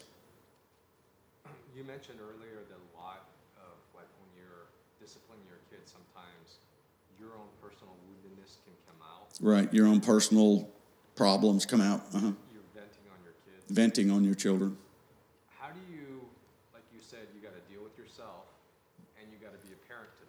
Correct. How do you communicate that to the child so that they understand that, you know, the issues that you're dealing with in a way that, that helps them understand that you're in process just like they're, you're trying to teach them? You can say that to them, depending on their age appropriate comprehension. say almost just that and come back in and do what Brittany said. If you know you went too far or escalated emotionally or too, you know, upset when you're t- talking to them, when you get calmed down, you come right back around. and You say, I shouldn't have said it that way. I ask for your forgiveness. I apologize. I'm going to work on that.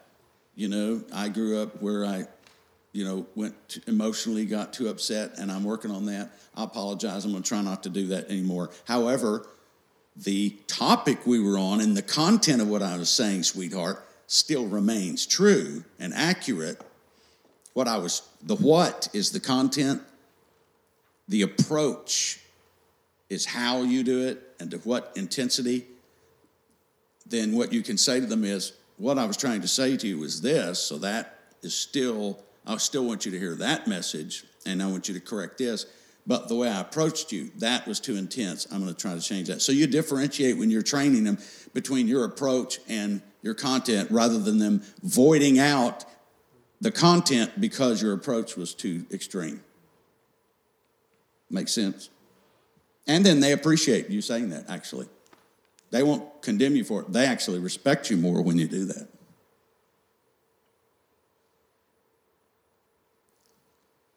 Yes. Okay, um, so with discipline, is it okay if one parent is usually more of the discipliner than the other? It's normal. it's normal. So it's not like a conflicting thing? It's not a conflicting thing. It's, it's, it's totally normal. Most, in most homes, uh, you have one parent who's, yeah, more of a disciplinary, more strict, more, more uh, engaging with it. And then the other one that's not as. You have one much more active, one more passive. That's just difference in personality types. So y'all don't have to have fights over the fact that y'all have differences in personality types. You just agree on the content. But your approaches are going to be different, and that's normal. If they're different, that's normal. That's probably one of the reasons you married each other, because you appreciated something that was different in them about you, and then later on fight over it. right? I used to like you because you were passive, and now I'm mad at you because you're passive, because you didn't get as mad at the child as I did. Basically, that's what you're saying, right? so it's okay to have different personalities. Don't fight because you have different approaches. If you get more upset at your child than your spouse, don't get mad at your spouse because they didn't get as upset at you as you did. Now, the exception to that rule is if the, if the if there's imminent danger or something real serious and the spouse does nothing, well then that would need to be improved. I when I say the word passive, I don't mean somebody's disengaged and not involved. I just meant their approach and their style of involvement is different, and that's normal. Makes sense what I just said right there? Any other question? It's 146. We're doing pretty good.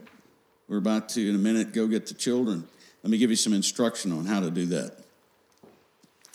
this is a good practice session of what you want to do at home. Make physical contact. Brian, thank you for saying that. Physical contact shows affection, it shows acceptance. Furthermore, if you look in the Bible from the perspective of a blessing, laying your hand on your child when you pray is a form of a blessing. You see that throughout the Bible. Jesus said, when the children came to him, he blessed them. The prophets, all through the Old Testament, they laid their hands and blessed. There's a ceremony in the Jewish community, not Reformed Jews, but um, practicing. They had a ceremony every Friday night where they prayed a blessing. The fathers prayed a blessing over the children. And I was at a, um, con- I was at a convention. Uh, went over to talk to some businessmen about licensing something I developed, and I was in Virginia, and. Um, we got in the car one two three four there was four of us in the car and i'm going to tell you those men they were pretty rough you know with their mouths their language and and so on, and that's the way they lived. I'll tell you something fascinating. I was in the back seat. We were going to the convention, and the man driving was a Jewish man. And right in the middle of these other guys cussing and telling jokes, and this Jewish man's phone rang, and it was his son. He started talking to his son, and at the end of the conversation, he started doing something that I could tell was something that was um, that they that they did regularly. He actually started saying a blessing over his son out loud in the midst of these other people. and these other people calmed down and listened. They respected it. While this Jewish man said a verbal blessing over his son. I could tell it was something they did all of the time. And after they got after he got through the blessing, said he loved him, and they hung up. And I said, That's the way it ought to be right there, right? How do you feel when somebody prays a blessing over you? You feel like you're blessed. You feel like you you're you feel better about yourself. Your self-esteem goes up. You feel like you're more capable, you're more loved, you're more accepted by God or others, right? it's like pronouncing knighthood on you or something, right? A blessing. Well, that's how children feel. So even if you're comfortable or not, when we bring your children in, we're going to position you to where you put your hand on them, put your hand on their head, and I'll lead you through a prayer of blessing over them. And you can use that if that's not if that's not your normal way at your home, it'll be a good start for you and it'll be a good model for you to do that. Pray a blessing over them. I remember we would be at some event and Brittany and the children be off running around playing. At nighttime, before they'd go to their bunks at some camp or something, they would all come in to, I remember one time we were in a cafeteria, Teresa and I were standing there, and they came running in before they started getting ready to go to bed. And they walked up and bowed their head and they said, Hurry up and pray a blessing over us. We've got to go get ready to go to bed. It was normal. And you pray a blessing over them. And it was something like, Father, pray your blessings over my children. They would prosper, no weapon formed against them shall prosper. And the wicked one does not touch them. They would serve you all the days of their life in Jesus Christ's name. That kind of a blessing. And we're going to lead that, lead you in that blessing. And I want you to make that a normal, a normal pattern in your life. So, Pastor, um, do you want to line the children up along the front? Is that what you want? Yeah. And have the parents go and stand in front of them. Yeah, children up here, and will face you. Are we ready to do that? Sure. So you want to bring them up, and children just stand facing your parents right up front in a line. So go right down there. Thank you. Excellent. Wonderful. Just stand right there. Come right on. Just like they're doing in a line. Excellent. All the way across here. This way. Uh, move up. Move up. Move up. Come right over here. And move up. There we go. Turn around. Face them. There we go. Don't come up on the. Come down. Right, there we go. Come down. Get in a line. Spread out. Spread out. Okay. There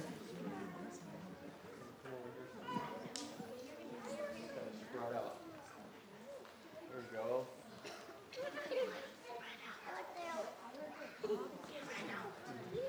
That's good. All right, parents, just come find your kids. Stand right in front of them. Together, you can grab your kids and bring them together.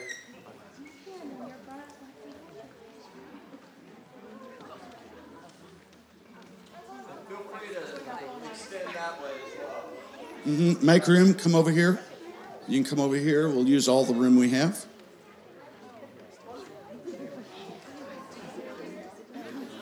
Go and stand in front of your children. And when you're in place, I'll lead you in a prayer.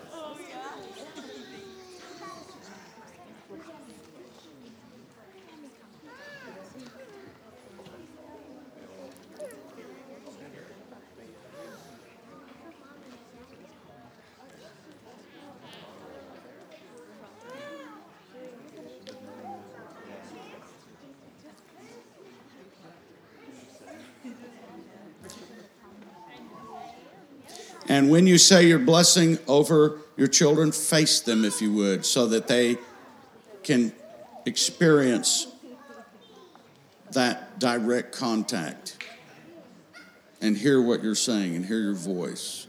And you can get down on their level, you can put them on the platform and, or kneel down in front of them where you can get on their level, if you would, where they can see you.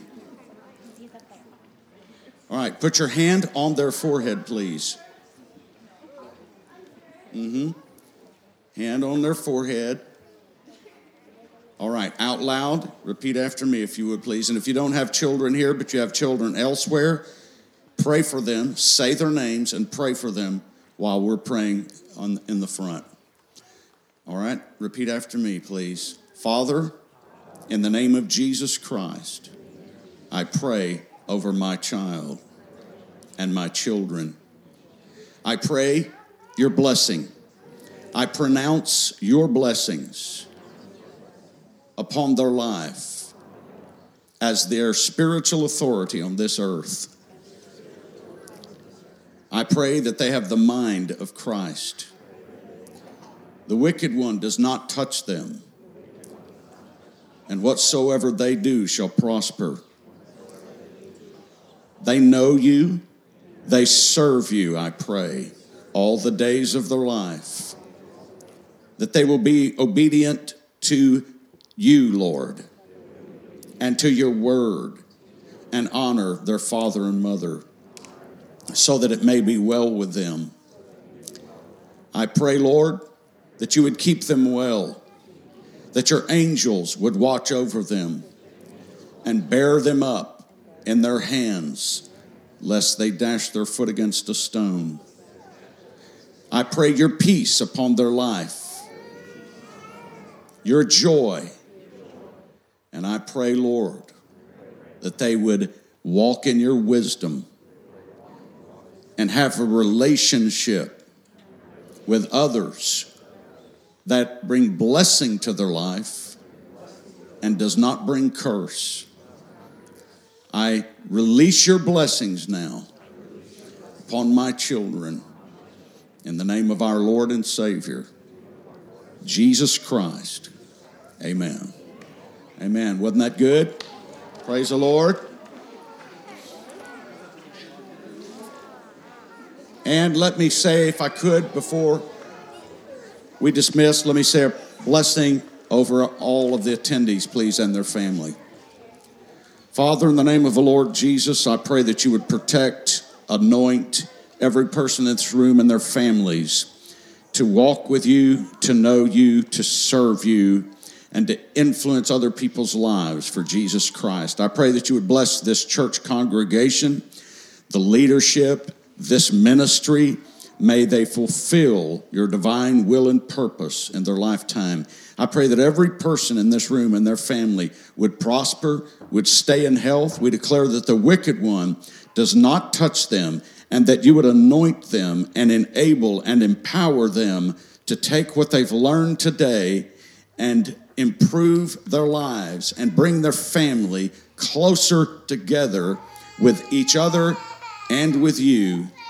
Give their parents wisdom, we pray, to train their children in your ways. In Jesus Christ's name, we thank you and praise you for it. Amen.